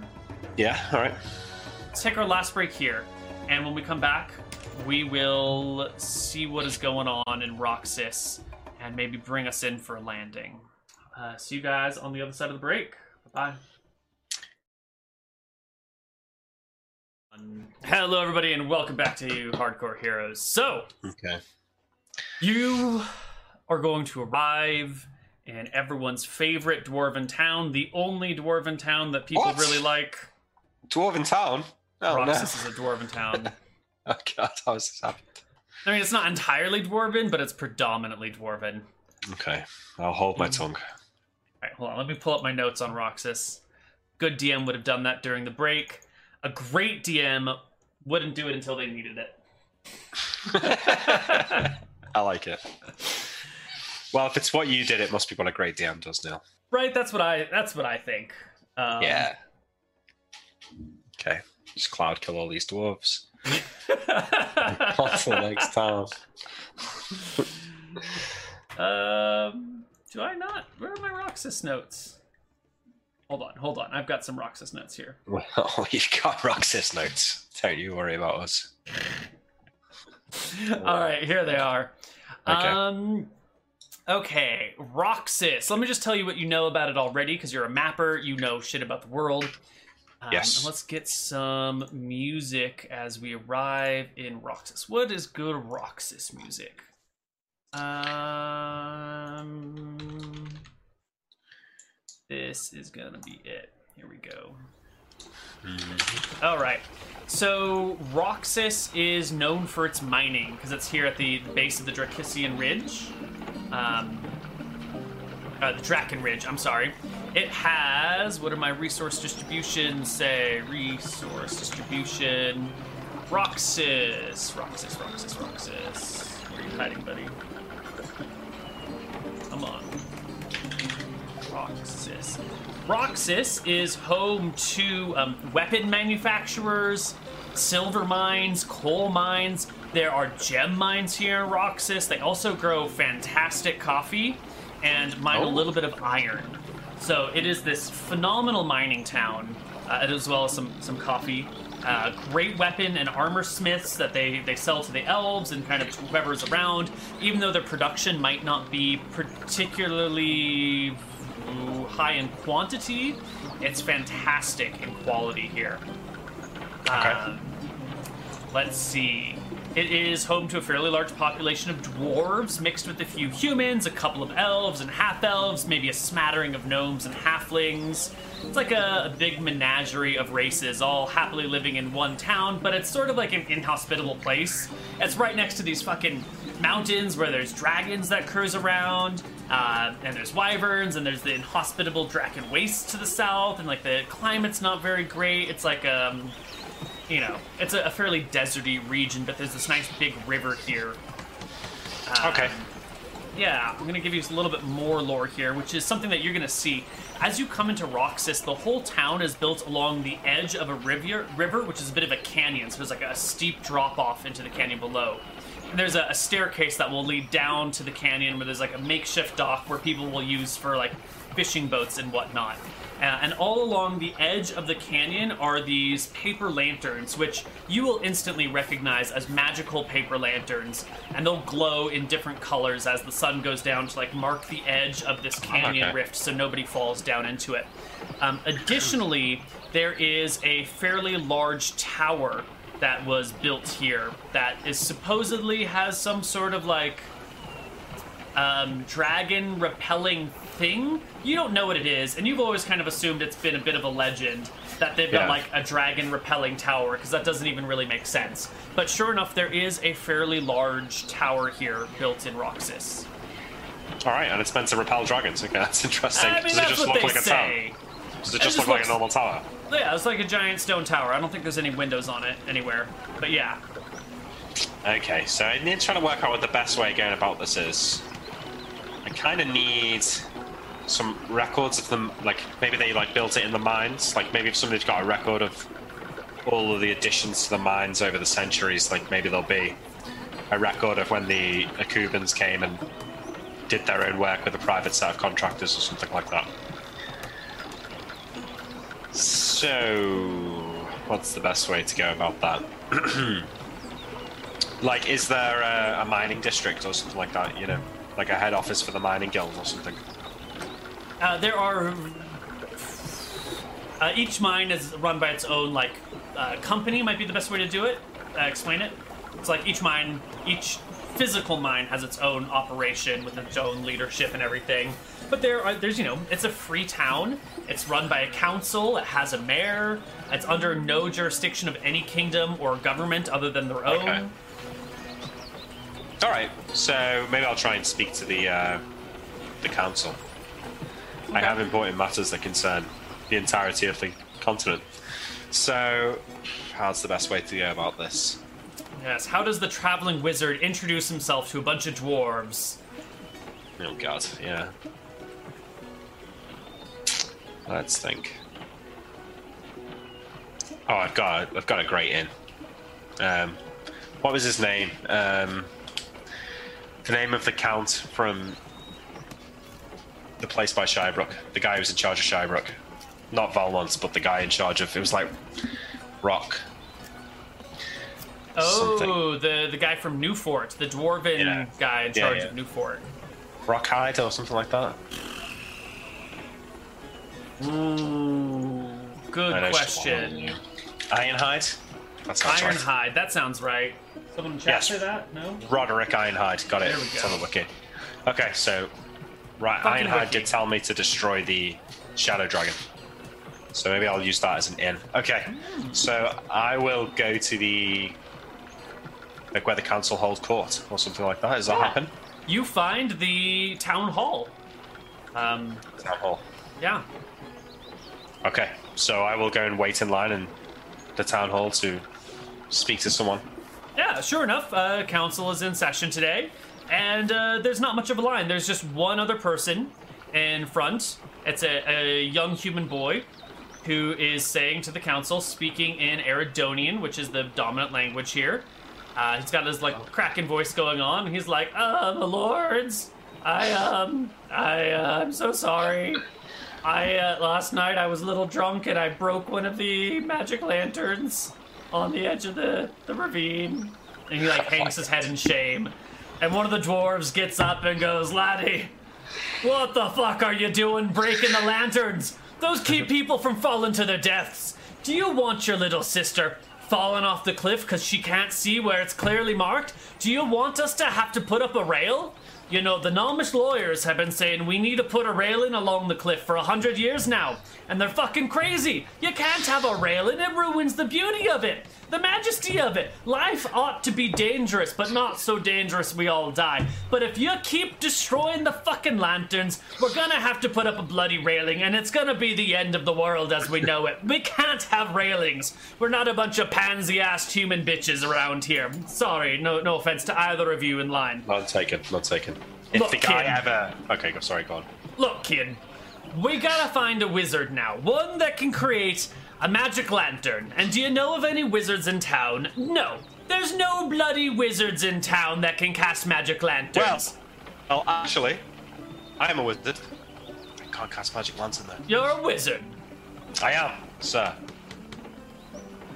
Well, why didn't you say so? Step on up, wizard. Can you make a magic lantern for us? If the guy turns to look at me, I just go, shake my head at him. Well, Um, you're not a very good wizard, then, are you? No, no, no. Sorry, I was shaking my head at this this fool. Oh, I magic lantern, one that glows eternally of a certain color. Yes, I can do that. oh. If you provide the lantern, I can do the magic. Well, perfect then. Kid, it's your lucky day. You're gonna go with this wizard, and you're gonna do everything he says until he is satisfied with your work, and we've got our magic lantern back. And then when you're done, you're gonna come and apologize to us once more, and then you're good. And the kid nods and like takes a, a few steps back, um, and then the dwarf looks at you and goes, "All right, buddy. Welcome to our town, Magic Wizard Man. What can I do for you?" Thank you, Lord Dwarf. I um, well, aside from helping you with your lantern problem, I am here on a well, a great quest given to me by a noble and mighty dwarf. Goes by the name, or went by the name, Count Roderick Ironhide in Newfort. Oh, ah, the Ironhides. What do you mean went? Unfortunately, they were. The whole city was destroyed by the demon invasion. Fucking hell. We had heard there were demons in Eridon, and we hadn't heard from many of our people there, but we started getting word from the northern dwarves and the, the, the far eastern dwarves, and we figured eventually Ironhide would get around to getting in touch with us again, but It's a sad state of affairs. It's it's horrible there. But um, before he died, uh, a few weeks before it all happened, I was investigating the events leading up to it, and Count Roderick, he, well, he asked me to look into what was going on, and specifically around rumors of a, a shadowy dragon living within the mountains around Shirebrook, and I'm sure it means doesn't mean anything in his life now, but he's, if he's watching us, I mean to complete this quest for him. And I've been on a long and perilous journey, my dwarven friends.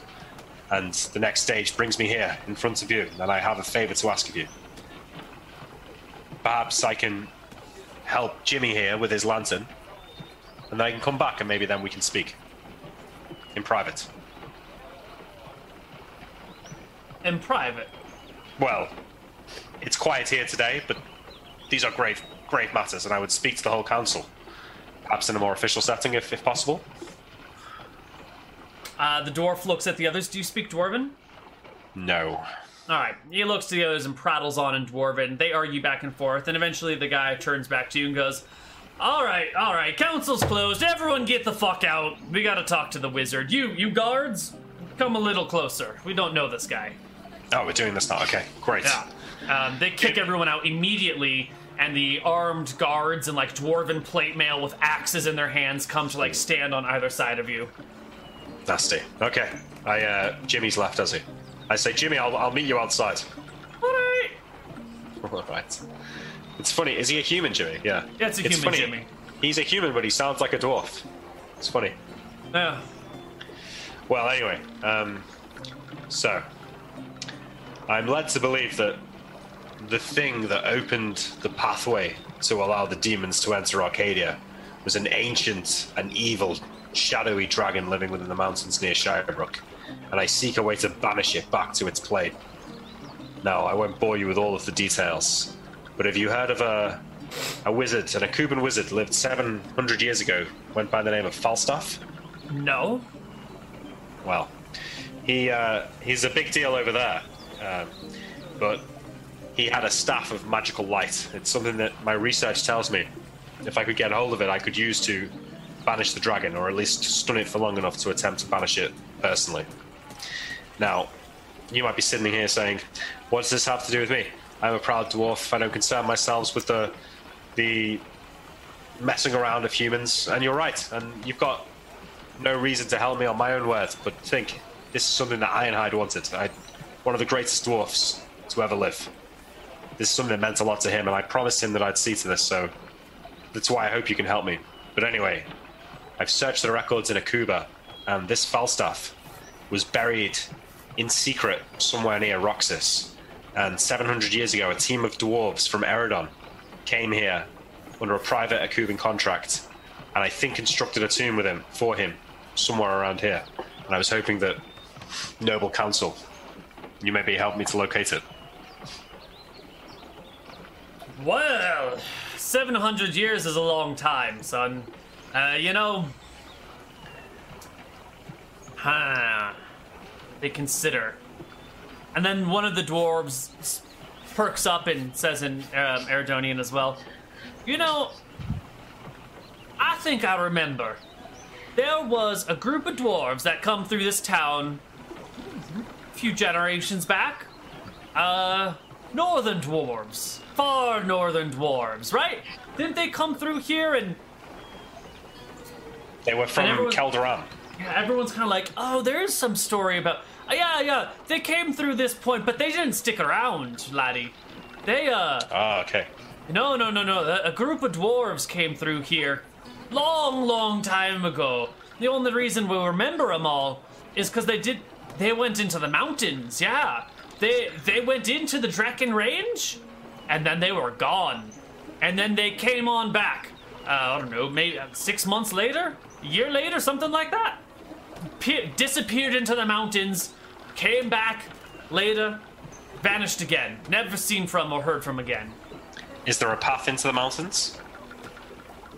From Roxsis? They must have brought a lot of equipment with them. They couldn't have been scaling the mountains. They must have had a way in. They brought their all their equipment here. That's the records that I saw. Picks, stone. Let's see. Well, our minds don't go into the mountains. Mountains is where you get into all sorts of trouble, and all the good stuff is already in the hills anyway. It's like the gods blessed us with easily accessible resources. So why you'd want to go into the fucking mountains, I can't figure for the life of me. They must have wanted something in there. Now, Maybe they buried him in there, safe from grave robbers. Maybe. Maybe. Maybe they went in there and they dug out an underground crypt beneath the stone. It's possible. Hold on. Hold, hold your horses there. I. Now, while no one's alive to remember it all, we have some fantastic historical records. Being a free city, uh, you know, history is written by the victors here. Yes. There are no victors. The histories are accurate. The journals are kept. Um, let's dig around. Let's let's dig around. Uh, Wizard, what'd you say your name was, feller? Malakai. Malakai, and you know Count Ironhide yourself, did you? I knew him personally, yes. There's some nodding, an appreciation that you're trying to keep an oath even after the the person you made it to is dead. Yeah. Um, and they say, look, when you finish this lantern project, is when by around then we'll have dug up whatever we need to dig up. So Fantastic. you fix the lanterns, we'll get you what you need, or at least what we can get you. I should go to shake his hand. Thank you, Lord Dwarf. Thank you, Council. I shall speak to you shortly. They they all shake your hands in turn, jabbering at you in Dwarven, uh, a few in Eridonian, and the council dismisses for the day. They're done with business. All right, I walk out to find Jimmy, and I go. Ugh. Ugh. All right, Jimmy. Let's. Uh, let's. I'm sorry for breaking the lanterns. It's all right. Don't worry about it. We'll make some more ones. It's easy. All Come. Do you know where they keep the um, the lanterns themselves? Uh, no, The spare ones? No. no. I think we have to make one or buy one. Buy one. Yeah. Okay. Well, we'll go to the market, shall we, Jimmy? Lead the Yeah. way. Jimmy leads you to the marketplace, and you know you can dig around, and you find some something that's akin to a paper lantern. It's not very nice. It's more of like a like a. It's supposed to be like a night a lampshade that you put over a, a torch or something, just so it's to diffuse it, so it's not so bright. Yeah. And that will function if you want. Okay. Yeah, and then I like I don't know, uh, att- like attach something to it that I can cast continual light on, like in the center of it. Perfect. Yeah. Uh, They're not meant to not- fly, right? They're not meant to fly. This isn't like a separate spell, magic lantern. There is a unique magic lantern spell. Okay, Um, well, you are going to end up creating a different sort of magic lantern. That's fine. Yeah. Okay. All right. So I. This isn't the same little Jimmy, is it? I look at him. Jimmy? Yeah. What, what's up? We never met before, have we? No. Okay. Common name, I guess. Oh, okay. All right. Let's. Should we? How many did you break? One. It was a red lantern.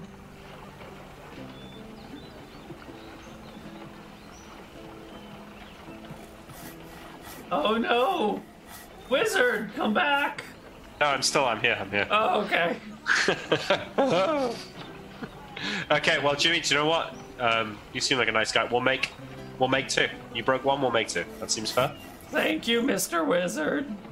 Yes. Well, what was color was the one you broke? Red. Okay. I can make red light with continual light, can't I? No, but you could get a red lantern. Ah, yes, a red lantern.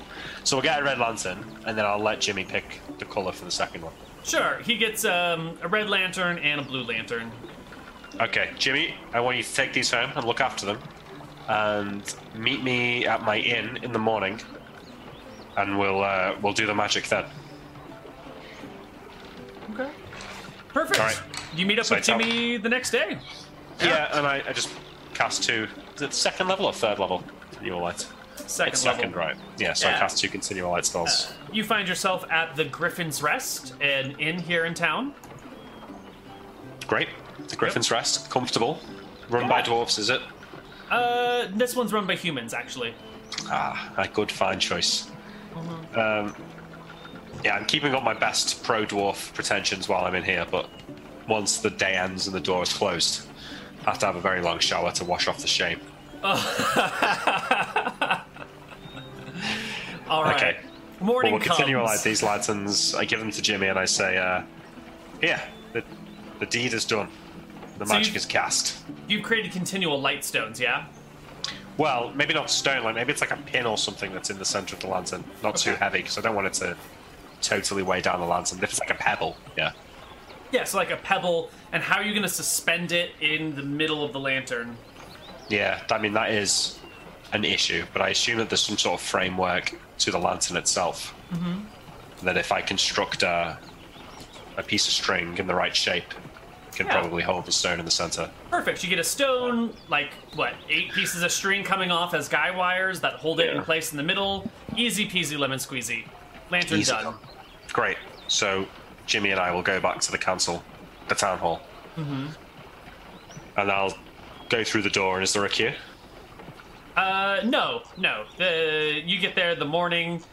Uh, Jimmy tells you, like, you know, the council meets every few days or whatever, and you guys can find a time to arrive, and there's not much going on. It's a pretty peaceful, chill city. There's not a lot of issues, so you guys arrive, you're the first ones there. The Okay. council's all set up, and the lead guy's like, all right, lad, you got us our lanterns. Yes. Did you find anything else? We got a little bit of information. Um, we dug through some records here. Found that sure enough, a group of dwarves came on through uh, from what the fuck was that town called? Calderam or something like that? A Proud Pick clan or some bullshit? That's right. Right, right. Uh, Pickmore. Pickmore is the clan name. That's it. Now, most of these records are uh, fucking useless. Yes. worthless pieces of shit. Uh, it don't say nothing about where they went, only that they came, they bought a crap ton of supplies, and put them in a magic uh, hole. You know, they they just spread a piece of black fabric on the Wow. ground and it hole, made a hole in the ground, and they tossed a bunch of it in and folded it up and walked away, saying something about that was their half of their payment for something that they were doing, real secretive about it. But you know, even secretive dwarves like to talk. Yes. And, uh, magic bags, you know, magic holes in the ground to transport things. That's. I don't know if you know anything about mining, son, but that is a dwarf stream. You could you could load it up with iron ore, and you wouldn't have to push carts back and forth. You could you could put everything in there, and you could carry it around. You wouldn't need to work with animals anymore. Fucking donkeys. You know what a pain in the ass a donkey is to to move around? Stubborn sons of bitches, worse than dwarves. So magic portable hole is like uh you know Dream mind the true. I was gonna say a dwarf's wet dream, but yeah, yeah, it's fucking brilliant. So they got a couple of these magic portable holes as payment for some such shit. put all their supplies in it, and fucked off. When they came back, they came back smelling of salt. Lots Ah. and lots of salt, coating all their shit. Now, the only source of salt anywhere near here is on the other side of the mountains, Crusty Lake. Ah, okay. So maybe somewhere near the lake. Aye. It must have gone through the mountains somehow, found some sort of pass through the mountains, and uh, made it to the lake. This is extremely helpful, my friend. Aye. Now, uh, I don't know if you know about anything on the other side of the mountains there, but uh, that lake, it's uh, how do you say the the end for all the rivers around there, and the rivers only flow when the the the the snows melt. You know, Yeah. at least on that side. On our side, the rivers flow all year round, but they they swell as the snow melts. So um, the lake fills up in the spring and slowly dries over the rest of the year. It never really empties, but it's a briny little bitch.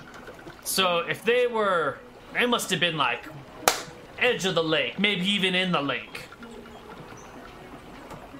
And order if to they, in order to, if they were covered in salt, must have been right there. And the other thing is, fucking lake's filled with salt water. You can't drink that shit.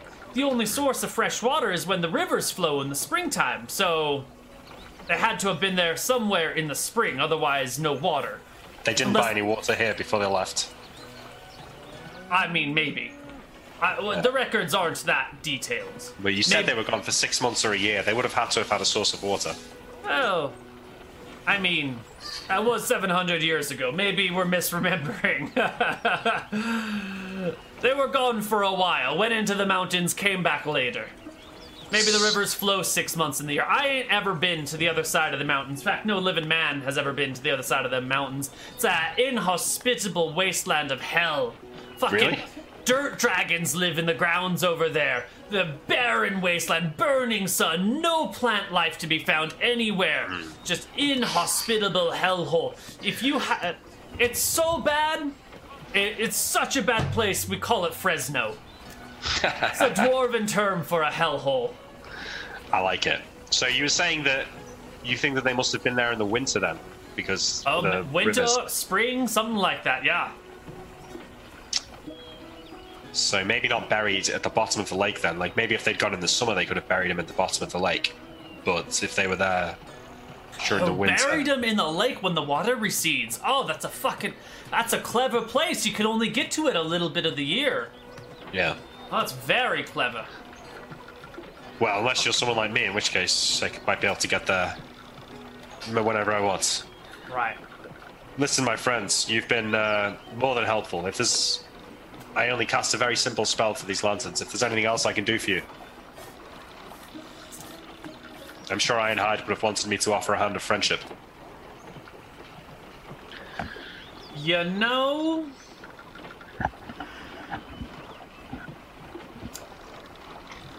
Do you know Dave? The Enchanter. Sorry, I cut my insect out a sec there. Yeah, I just I heard enchanter, but nothing else. D- do you know Dave the Enchanter? ah, hmm, Dave the enchanter. Let me just think for a second. No, I know a John the enchanter Ah, and um, a Simon the enchanter, but no Dave. No. ah. Why? he built the the tower here uh, a couple of generations back. Uh, Oh, might be dead. Yeah, human. Yeah, sorry, sorry, probably Oh. dead by now. The anti-dragon tower. Do you know how it works? I have no idea. Never heard of anything like it in my life. I could try and investigate if you'd like. Ah, I mean, if you learn something, you learn something. If not, not.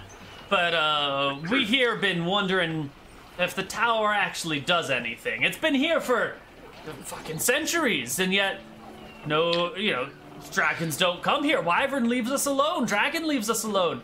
We wonder, is the tower doing something? Or has might be. Dave just built something here and told us it keeps dragons at bay when they already stay away and he's just having a good chuckle at us from after the the other side, you know? He might be, yes. Can you Some talk to the dead? like that. Could you could you ask Dave if it's actually working? Not right now. Do you know what?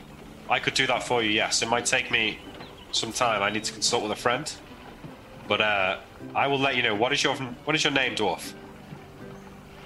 I'll be able to send you a message in your mind. Uh, my name is Peter. Peter the Dwarf. Peter, the Lord Chancellor of Roxsis. Just Peter. We have no nobles here. I need. We're trying out this wacky idea. It's called. Well, we don't have a name for it, but we have no nobility. You know, we we we squash the upper class, and it's just middle class, lower class, and slaves. It's much better. I like it. Yeah, yeah. Yeah, no fucking nobles. All right, so I'll ask my friend to speak with Dave, the dead enchanter, and I'll have an answer for you. I'll send you a message in your head one of these days.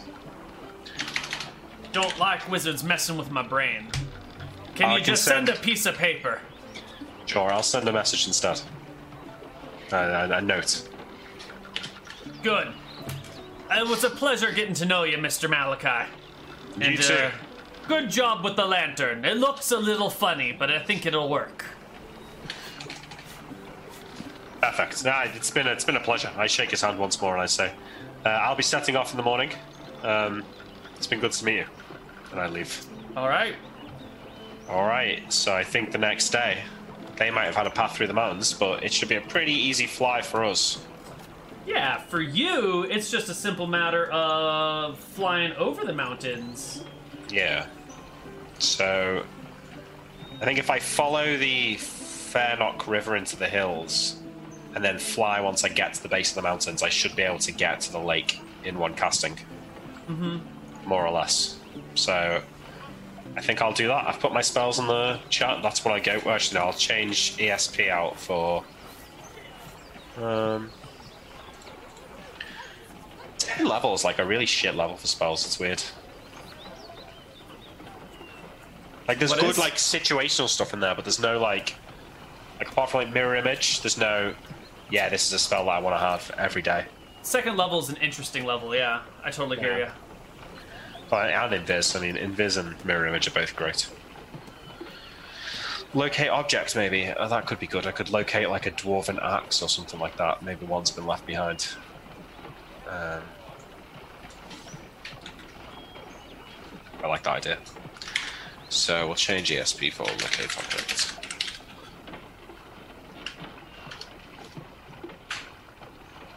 Right, screen.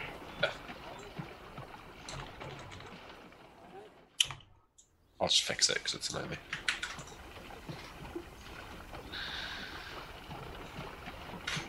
But yeah. All right. So maybe I'll run into trouble along the Fairnock River. I'm not sure.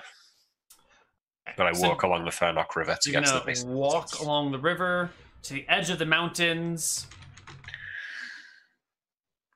Alright.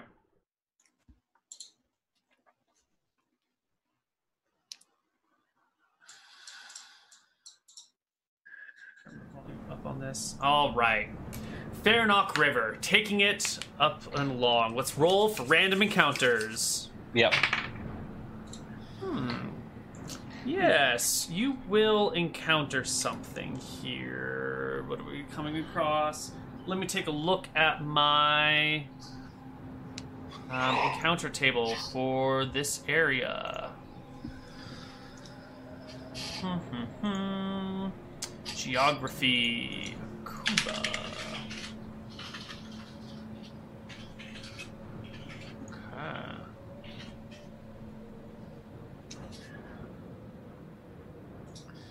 Fantastic. Uh, all right, so you are coming along the river here, and I need you to Yeah. make me a perception check opposed by these other folks. Ooh, they roll shit. Come on. Nice. Oh, you roll beautifully. So as you're walking along the river, uh, you come around a bend, and you can see up ahead there is a group of bugbears that are crouched near the water, uh, near the river's edge, sipping from it. On it my side of the about- river. Yeah, your side of the river. It looks to be six bugbears. Wow. Bugbears, bugbears. How big are bugbears? Six and a half feet, seven feet tall. they are quite meaty then. Yeah. Um, all right, so far enough away, I'm going to cast mirror image. Okay. and then I'll fireball them. we'll just fireball some bugbears, get some XP in there. So it's a 96, right? Yeah. 22 damage. That's less than the magic missiles. That's pretty shit, man. Yeah, shit, they might survive. Fuck. Oh yeah, they're. Did I say six bugbears? I think that said six. Yep, you said six. All right, let me start rolling their HP. They need. They should get a disadvantage on their save because they didn't see it coming. Sure, sure. Um, I can do some math. Sixteen. So let's see which ones. Twelve. Okay, that's one, two, three, four, five. Okay. So five will die if they fail their saves. One will pass.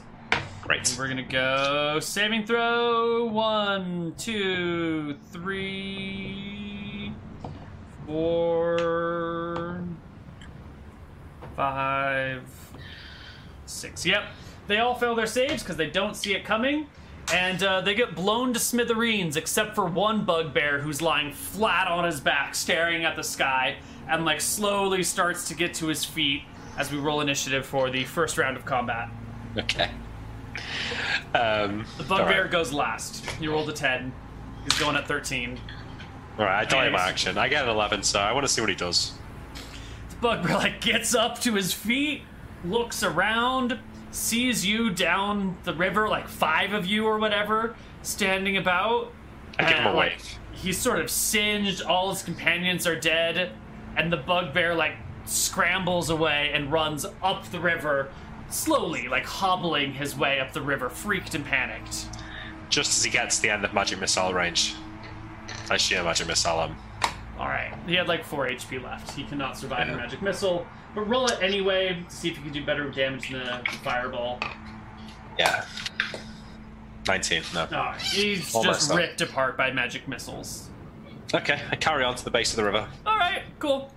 Uh, you continue. The river begins to fracture into like different streams and nooks and uh, brooks and stuff, and you know, eventually it, it splits apart into its components, and you'll have to find a way to get over the mountains. Yeah, that's fine. As soon as I'm by the river, polymorph self and I'll fly over. I'm looking for the crusty lake. Okay. Uh, how far did we say you could go in a casting? 40, 40 miles. 40 miles in a casting? Cool. So it's going to be a little less because you got to get up and over the mountains, which will take some time. So we'll give you maybe like 25 miles. You can get just over the mountain range and into the All right, okay. knuckles on the other side. This is uh, hot, arid, dry climate. There's no signs of life here. There's not even dirt. It's just dust and like uh, sand. Excuse me, everywhere. Um, the ground has a, a reddish hue to it all. It's cracked. Big canyons through these these hills kind of range all over the place. Ancient rivers that are long stopped flowing or were ripped apart by the gods 1500 years ago and just left here. Um, Okay. Winds a nasty blow place. against you. It's hot. Yeah, it's dry. Your lips are cracking and chapping. Yeah, I haven't got enough water for this really. I've only got like probably like my standard day's water. Yeah. Shit. Well, maybe I'll have to fly back. Uh, okay, I try and make my way to the lake. I will um, cast invisibility and go on foot. All right. You will go on foot from the knuckles It's 20 the miles. so. It's going to take you a couple days to get there on foot. This is uh, this is less than ideal, actually. Um, I should have had two polymorph spells. I didn't expect it to, you know, get me s- uh, to take so long to get over mountains. I think I'm going to start looking for a safe place. It might actually be safer to stay in the mountains, like maybe there's a cave or something like that. Well, the canyons here are plenty safe. They have very high walls, and there's nothing living here, right? Like the elements are going to be the danger. I don't. I, you have the impression that there's no natural creatures or monstrous creatures here, unless it's like truly magical, Okay. like a you know something that doesn't need water to survive. Right. Okay. So I'm probably I mean, I'm just to wait out the night then. It'll be uncomfortable, but I've got a day's worth of water and food, so. Yeah, you can you can rest the night somewhere in a canyon, get some sleep. Um, the winds pick up all night long and sort of howl and you know whip around in the area, uh, but you can get good enough sleep that you can memorize spells. I think. Yeah, but I'm worried about water now, so I try and ration my water, so I could probably go an extra day, right? Uh, I mean, it's hot. You've got one day of water in like for like a hot climate. You know, Yeah, it's it's dry. You sweat quickly and easily. I need to find a better way of getting water then. I almost need to come back with Van Helsing. He can create water. Oh, that's perfect. That's what you really need. Yeah, that is what I really need. Just seeing if there's anything else I can do to get water. Could I locate object water? Try and find it under the ground and like dig it up like Bear Grylls does? Like he obviously doesn't use locate objects, but he he looks for other things to find where like there might be water under the sand and then digs the sand away and it pulls up and he uses it to drink. Well, Malakai's not Bear Grylls. No, but I have locate object, so locate object water. Uh, water's not really an object, really. Not really. Yeah. If I've got another 100 GP gem, I could do a Le- uh, Hidden Lodge, and that comes with refreshments. So that could get me a night here. Yeah, that'll give you a night, but the refreshments will vanish when the hut does. Yeah, yeah, yeah. It'd get me another night, though. It would give me a day to go to the lake and look, and then I could stay there and then do a double polymorph the next day to get home. Or to Uh, get well, back to Roxsis. It's already the morning, right? So you've already slept through the night. Yeah, slept through this night. I could learn Leomund's Hidden Lodge today, hmm and I could get to the lake, set up the lodge, get the water. Do you know I mean how long does it last? Um, it lasts thirteen hours, so I'd be able to cast it, you know, five hours before bedtime. So if I could ration my water a little bit from yesterday, survive today a bit thirsty, cast it five hours before bedtime, get some food and drink, sleep it through, and then leave after that hmm hope I don't run into anything. So I will do that then. So today, I change my spells up. I'm going to change out. Um, no, I don't want to get rid of Stone Skin. You said that there's no monsters here, right? That's your impression. No, I'll just have one polymorph for tonight. For today, so I, I keep my spells the same. All right, you keep Except your spells the same. Cloud, changing And- Cloud Kill for Leomund's Hidden Lodge. Okay, and where do you go? What do you do? I'm going to the lake. All right, you're gonna make your way to the lake. I'm going to need you to make me a perception check because you are sort of lost in these tall, nasty canyons. Make I sure mean, can I right follow the rivers though? Uh, the dried rivers are all dry right now. They're they're non-flowing, and the canyons are hard to tell which is regular river and what is non. Yeah, but a perception check is fine. Yeah, okay. That's why we that's why we call for it. It's to make sure you can find the right direction. Um, so you made it. You're so you're we said like tw- 25 miles or something. So you're somewhere over here, maybe over here ish, uh, and you need to go 16, 17 miles to the lake. You can go. You're traveling at movement rate 12, which is 24 miles on flat terrain. No, no, no. I'll polymorph down to here. Oh, okay, you're gonna fly. Yeah, I'm gonna fly. So I still Oh, have. I should still have an hour and a half left. A bit more. Never mind. Then you, you don't even need that perception check. You can fly yourself to the lake, no problem. Okay. Yeah, yeah. So I've still got time left on the polymorph. Mm-hmm. So I think the river, the lake is not dried up, or is it dried up? Uh, the lake has receded a little bit, but it's still mostly full. Like it's gone down maybe 20 feet, so the the water's edge just comes back like you know 40 or 50 feet from the high water mark. It's actually not that. There's not a lot of extra ground that's uncovered by it. So I'm going to go seagull form and fly around. I want to check the edges of the lake that would be hidden by the water in the winter, Okay. looking for secret entrances. Failing that, I'll turn into a tuna or something and fucking swim around the lake and look for it. Okay. So you land near the lake somewhere and fly about looking for an entrance. Why don't you give me a perception check? Hmm. And are you searching Are you just going back and forth on this side, or are you going like all the way around the lake? Um, It just changes the amount of time that you need to cover the area, right? Because Yeah. going around the lake is about 20 miles, where just doing the one side is only like five miles. yeah, but I, it's not like I'm having to travel the whole length of the lake. You know, I'm just sort of flying around and looking. That's true. But uh, yeah, I think wisely start on this side of the lake, though. That's where I spend most of my attention, but I don't see anything. Yeah, with the 23, you find nothing. Um, you you scour the edges of the lake in bird form, looking for an entrance, uh, but it is not apparent. Although if dwarves are building a secret, you know, It's not going to be easily found, yeah. yeah, Okay, so actually, before I go fish, totally fish crazy, I will land back on the shore, pull out my gem of seeing, turn into an imp, and then scan this close line of the edge here with the gem of seeing to see if I can see anything obvious. always forget that you have this gem of seeing. Stole it from the crypts of Shybrook. What a useful little item.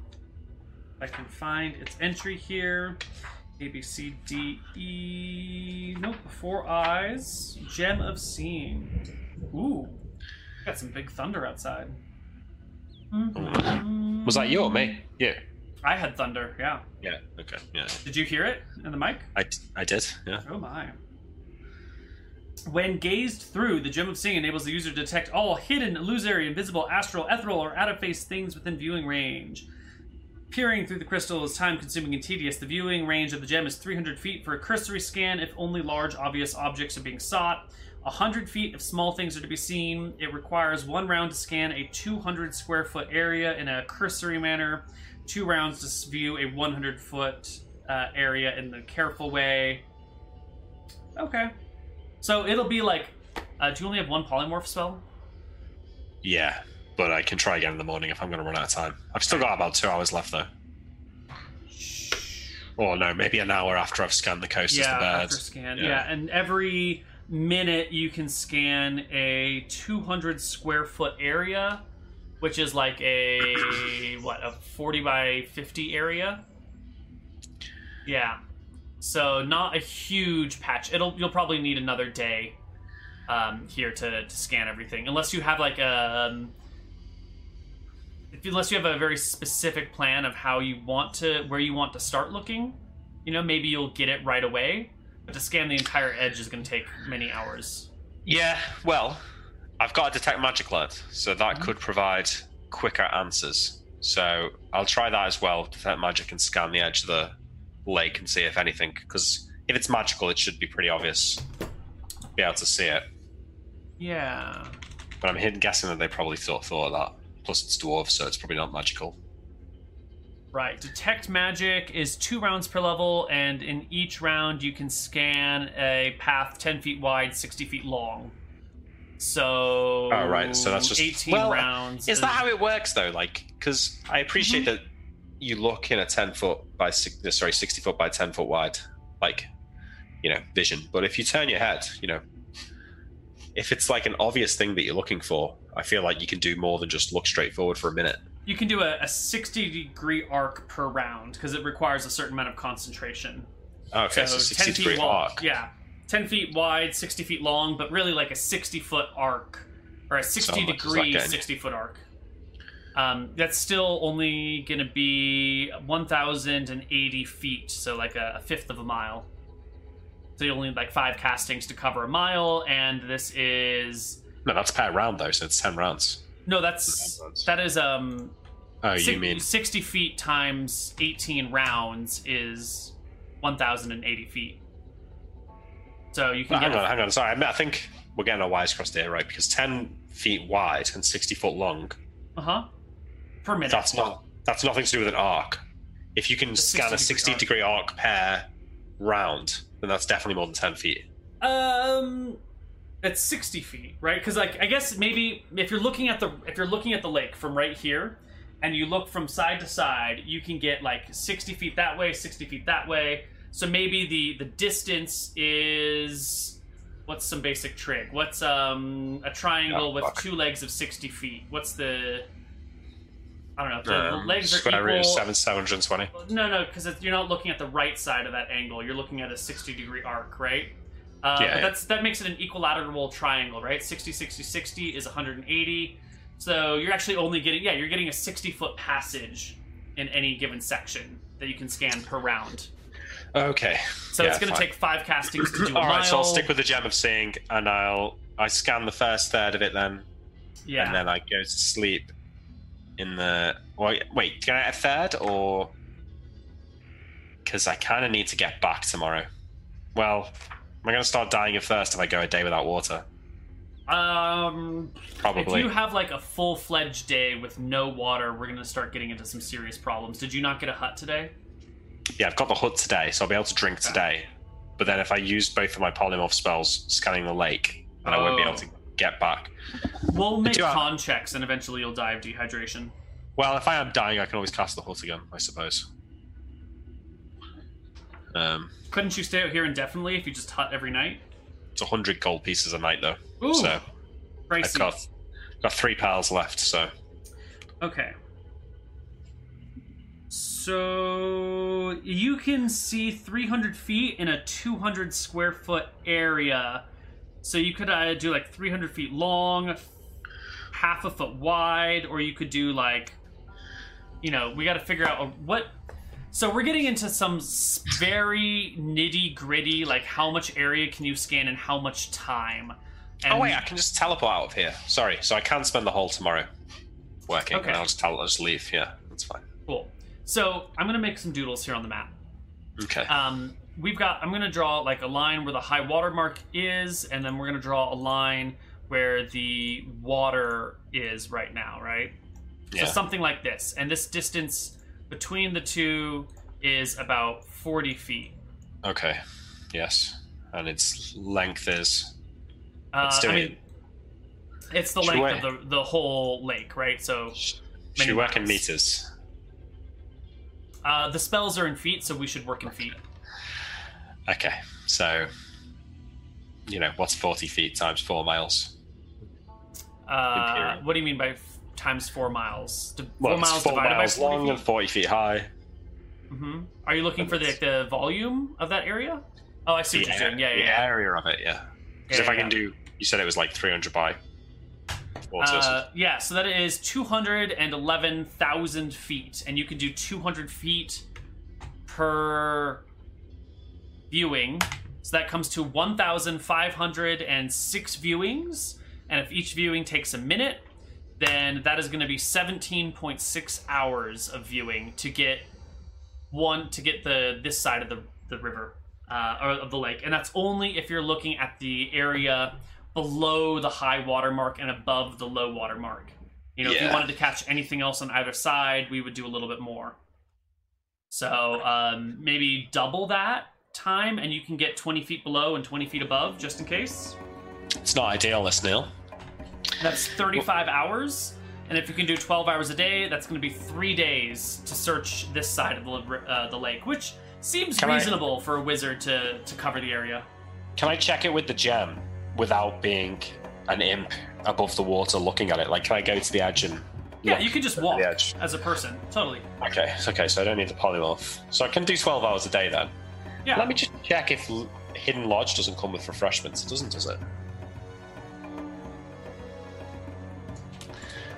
Oh, I should have just come with more water, but. Um, third level, third level, right? Tiny hut, that's what I mean, sorry.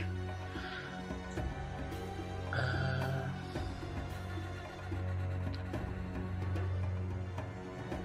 Protection against the elements. Nah, it doesn't say anything about sustenance. I wonder if is there any animals that can drink salt water that I could polymorph into to drink? Fish. Fish drink salt water? I guess they do. I try. I'll try that. Uh,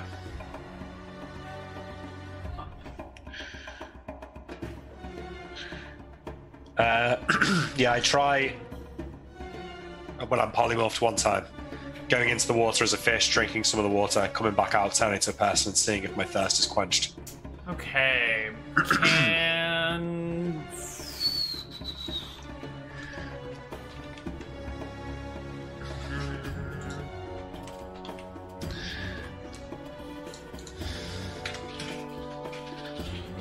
Drink salt water. Let's see.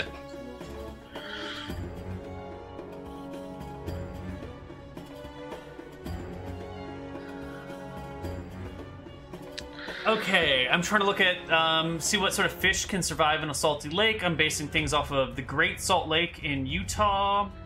It does have a few fish, but not very many because the salinity is so damn high. Oh, this is like salty than the sea. Yeah, this is a, a very salty lake. Oh, okay. Um, let's see. High level of methyl mercury. For comparison, fish considered. Because brine shrimp are the first harvested. Do, do, do. So you could get some brine shrimp in here. Um, and there are some fish, yeah. So you can turn into a fish that. Does it work to quench my thirst though when I turn back to human form? Uh, yeah. I think a fish cruising around in the lake um, can drink from it and quench their thirst. That seems fine. All right, so I think if I've got two polymorph spells a day, I can use one in the morning and one in the evening to top up on drinking, and I should be all right. Yeah. This does mean not having stone skin. Yeah. And you're still gonna have to do your hut at night in order to keep yourself going. Because I can do tiny huts though. I don't have to do hidden lodge. If it's just the elements that I need protecting from, them, Okay. tiny hut works. Yeah. perfect. Okay, so I can spend a few days here then. Let me just write this new spell list just to make sure it all works. So I'm gonna need tiny hut instead of suggestion. So these are the like the mathematical measurements that you're doing when you first arrive at this lake, and you're looking Yeah. and trying to figure out how long it'll take you, and you do some back of the hand calculations, sort out that it'll take you a few days. Three days to search this 80 foot path all along the edge of the lake. And I've got teleport lines in case I need to get the fuck out. Alright, there's the spells. Perfect. Okay, and I spend the three days then. All right. Um, what side do you want to start from? I start this side. The Uh, side. Oh, but give me like a specific right? point. Yeah, give me like a, a point from which you start, and then we'll. Okay, so Figure it all looking at the actual map, I Mhm. will draw the. You know, I'll start like uh, this bit, Which which side did you want to start from? The top or the bottom? the top. Okay. It will take you three days to sort this out. Then. Yeah. Uh, at the end of the third day, you're getting right to where this river down here would meet the Crusty Lake, and just on the um, the north side of this river, your gem reveals to you a secret passageway underneath what appears to be a false hill. Uh, there is a there's kind of like this this mound right where the the river kind of meets the lake and now that it's been pointed out to you it seems a little awkward there's not a lot of other mounds in this area and your gem shows you that there's something under there and as you walk up to this mound um, and use the gem to look through it sure enough there there's a pile of dirt and behind the dirt are a pair of stone doors surrounding a stone like tomb and you can't see through it but there's like a stone structure that dirt has been piled on to make it just look like one of these hills here okay. I uh, I can't contain my curiosity, so I cast uh, invisibility and detect magic, Mhm. And check the door for magic. Uh, it's buried underneath a hill of dirt you'll have to excavate it to get, even get to the doors Okay, it's gonna take some time. Mhm. Like more than I could do in an hour or two. Oh yeah, I mean you'd need a shovel first off, which you don't have, and then you'd need to dig this out, and it's going to be, you know, maybe thirty or no, it's going to be ten by ten by ten.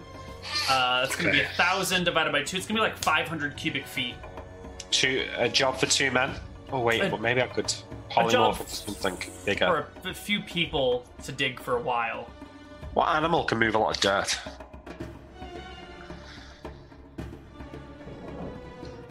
feel like some sort of bulldozer animal. Such a thing does not exist.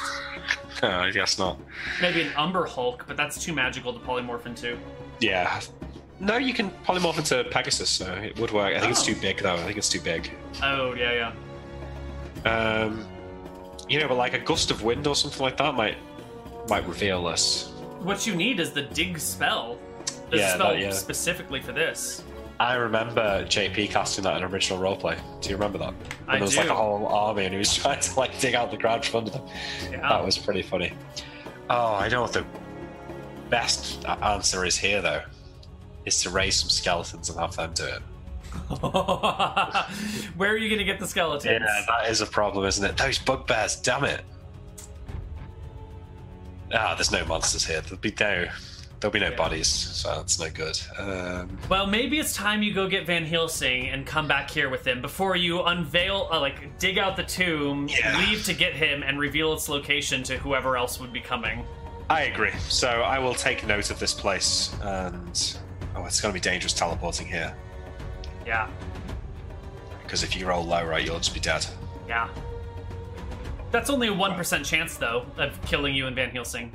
That's pretty nice. More than I'm comfortable with. Let me think. Is there somewhere that I could teleport to that would be better? Not really. Right. I think it's all right. We'll just do the same thing we did. We'll do Pegasus over here. Okay, so I'll just teleport to Roxsis. So I will just teleport back to the mansion. Uh, back in Drekis? Yeah. All right. You teleport. Oh shit. You are high. Fucking high as a halfling, man. I think I just stand up on the roof. Or maybe the room's just fallen off that I just fall to ten foot. Uh, this is your your your house, right? Oh Yeah, wait, no, that's still on target. 100 Oh, okay. is low. Oh wow, that's right next to me. Uh, one to two is high. 100 is low. So you got just barely in there. Great. All right. So we'll pick up Sean for the next time, and hopefully convince Okay. him to come and dungeon delve with me.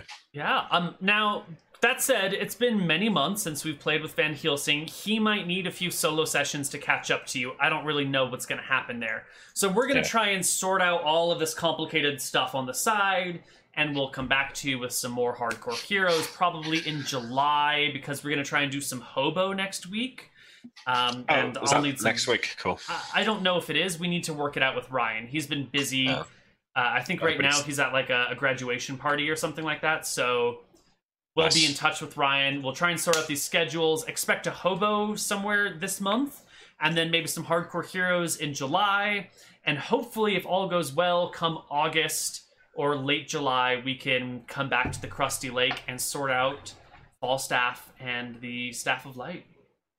Yeah, I just want to point out that Neck is saying, "Now I know where it is. I'm going after the staff. You can't let him meta game like that, Neil. You just someone needs to stop Necker and his reign of terror." Okay. All right, someone stop NECA and his reign of terror.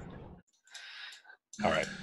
All right, everybody, this has been Hardcore Heroes. I hope you all enjoyed it. Um, I will try and get this VOD and the other VOD up on Twitch today, but you know how it goes. Up on YouTube today, but you know how it goes. I'm really bad at VOD cutting. I hate it. It's a tough time. Yeah. Um, Nick, do you have anything to say before we bounce for the day? Glad to be here. No, that's all I need to say. Nice to see everyone. All right. Hope you had fun.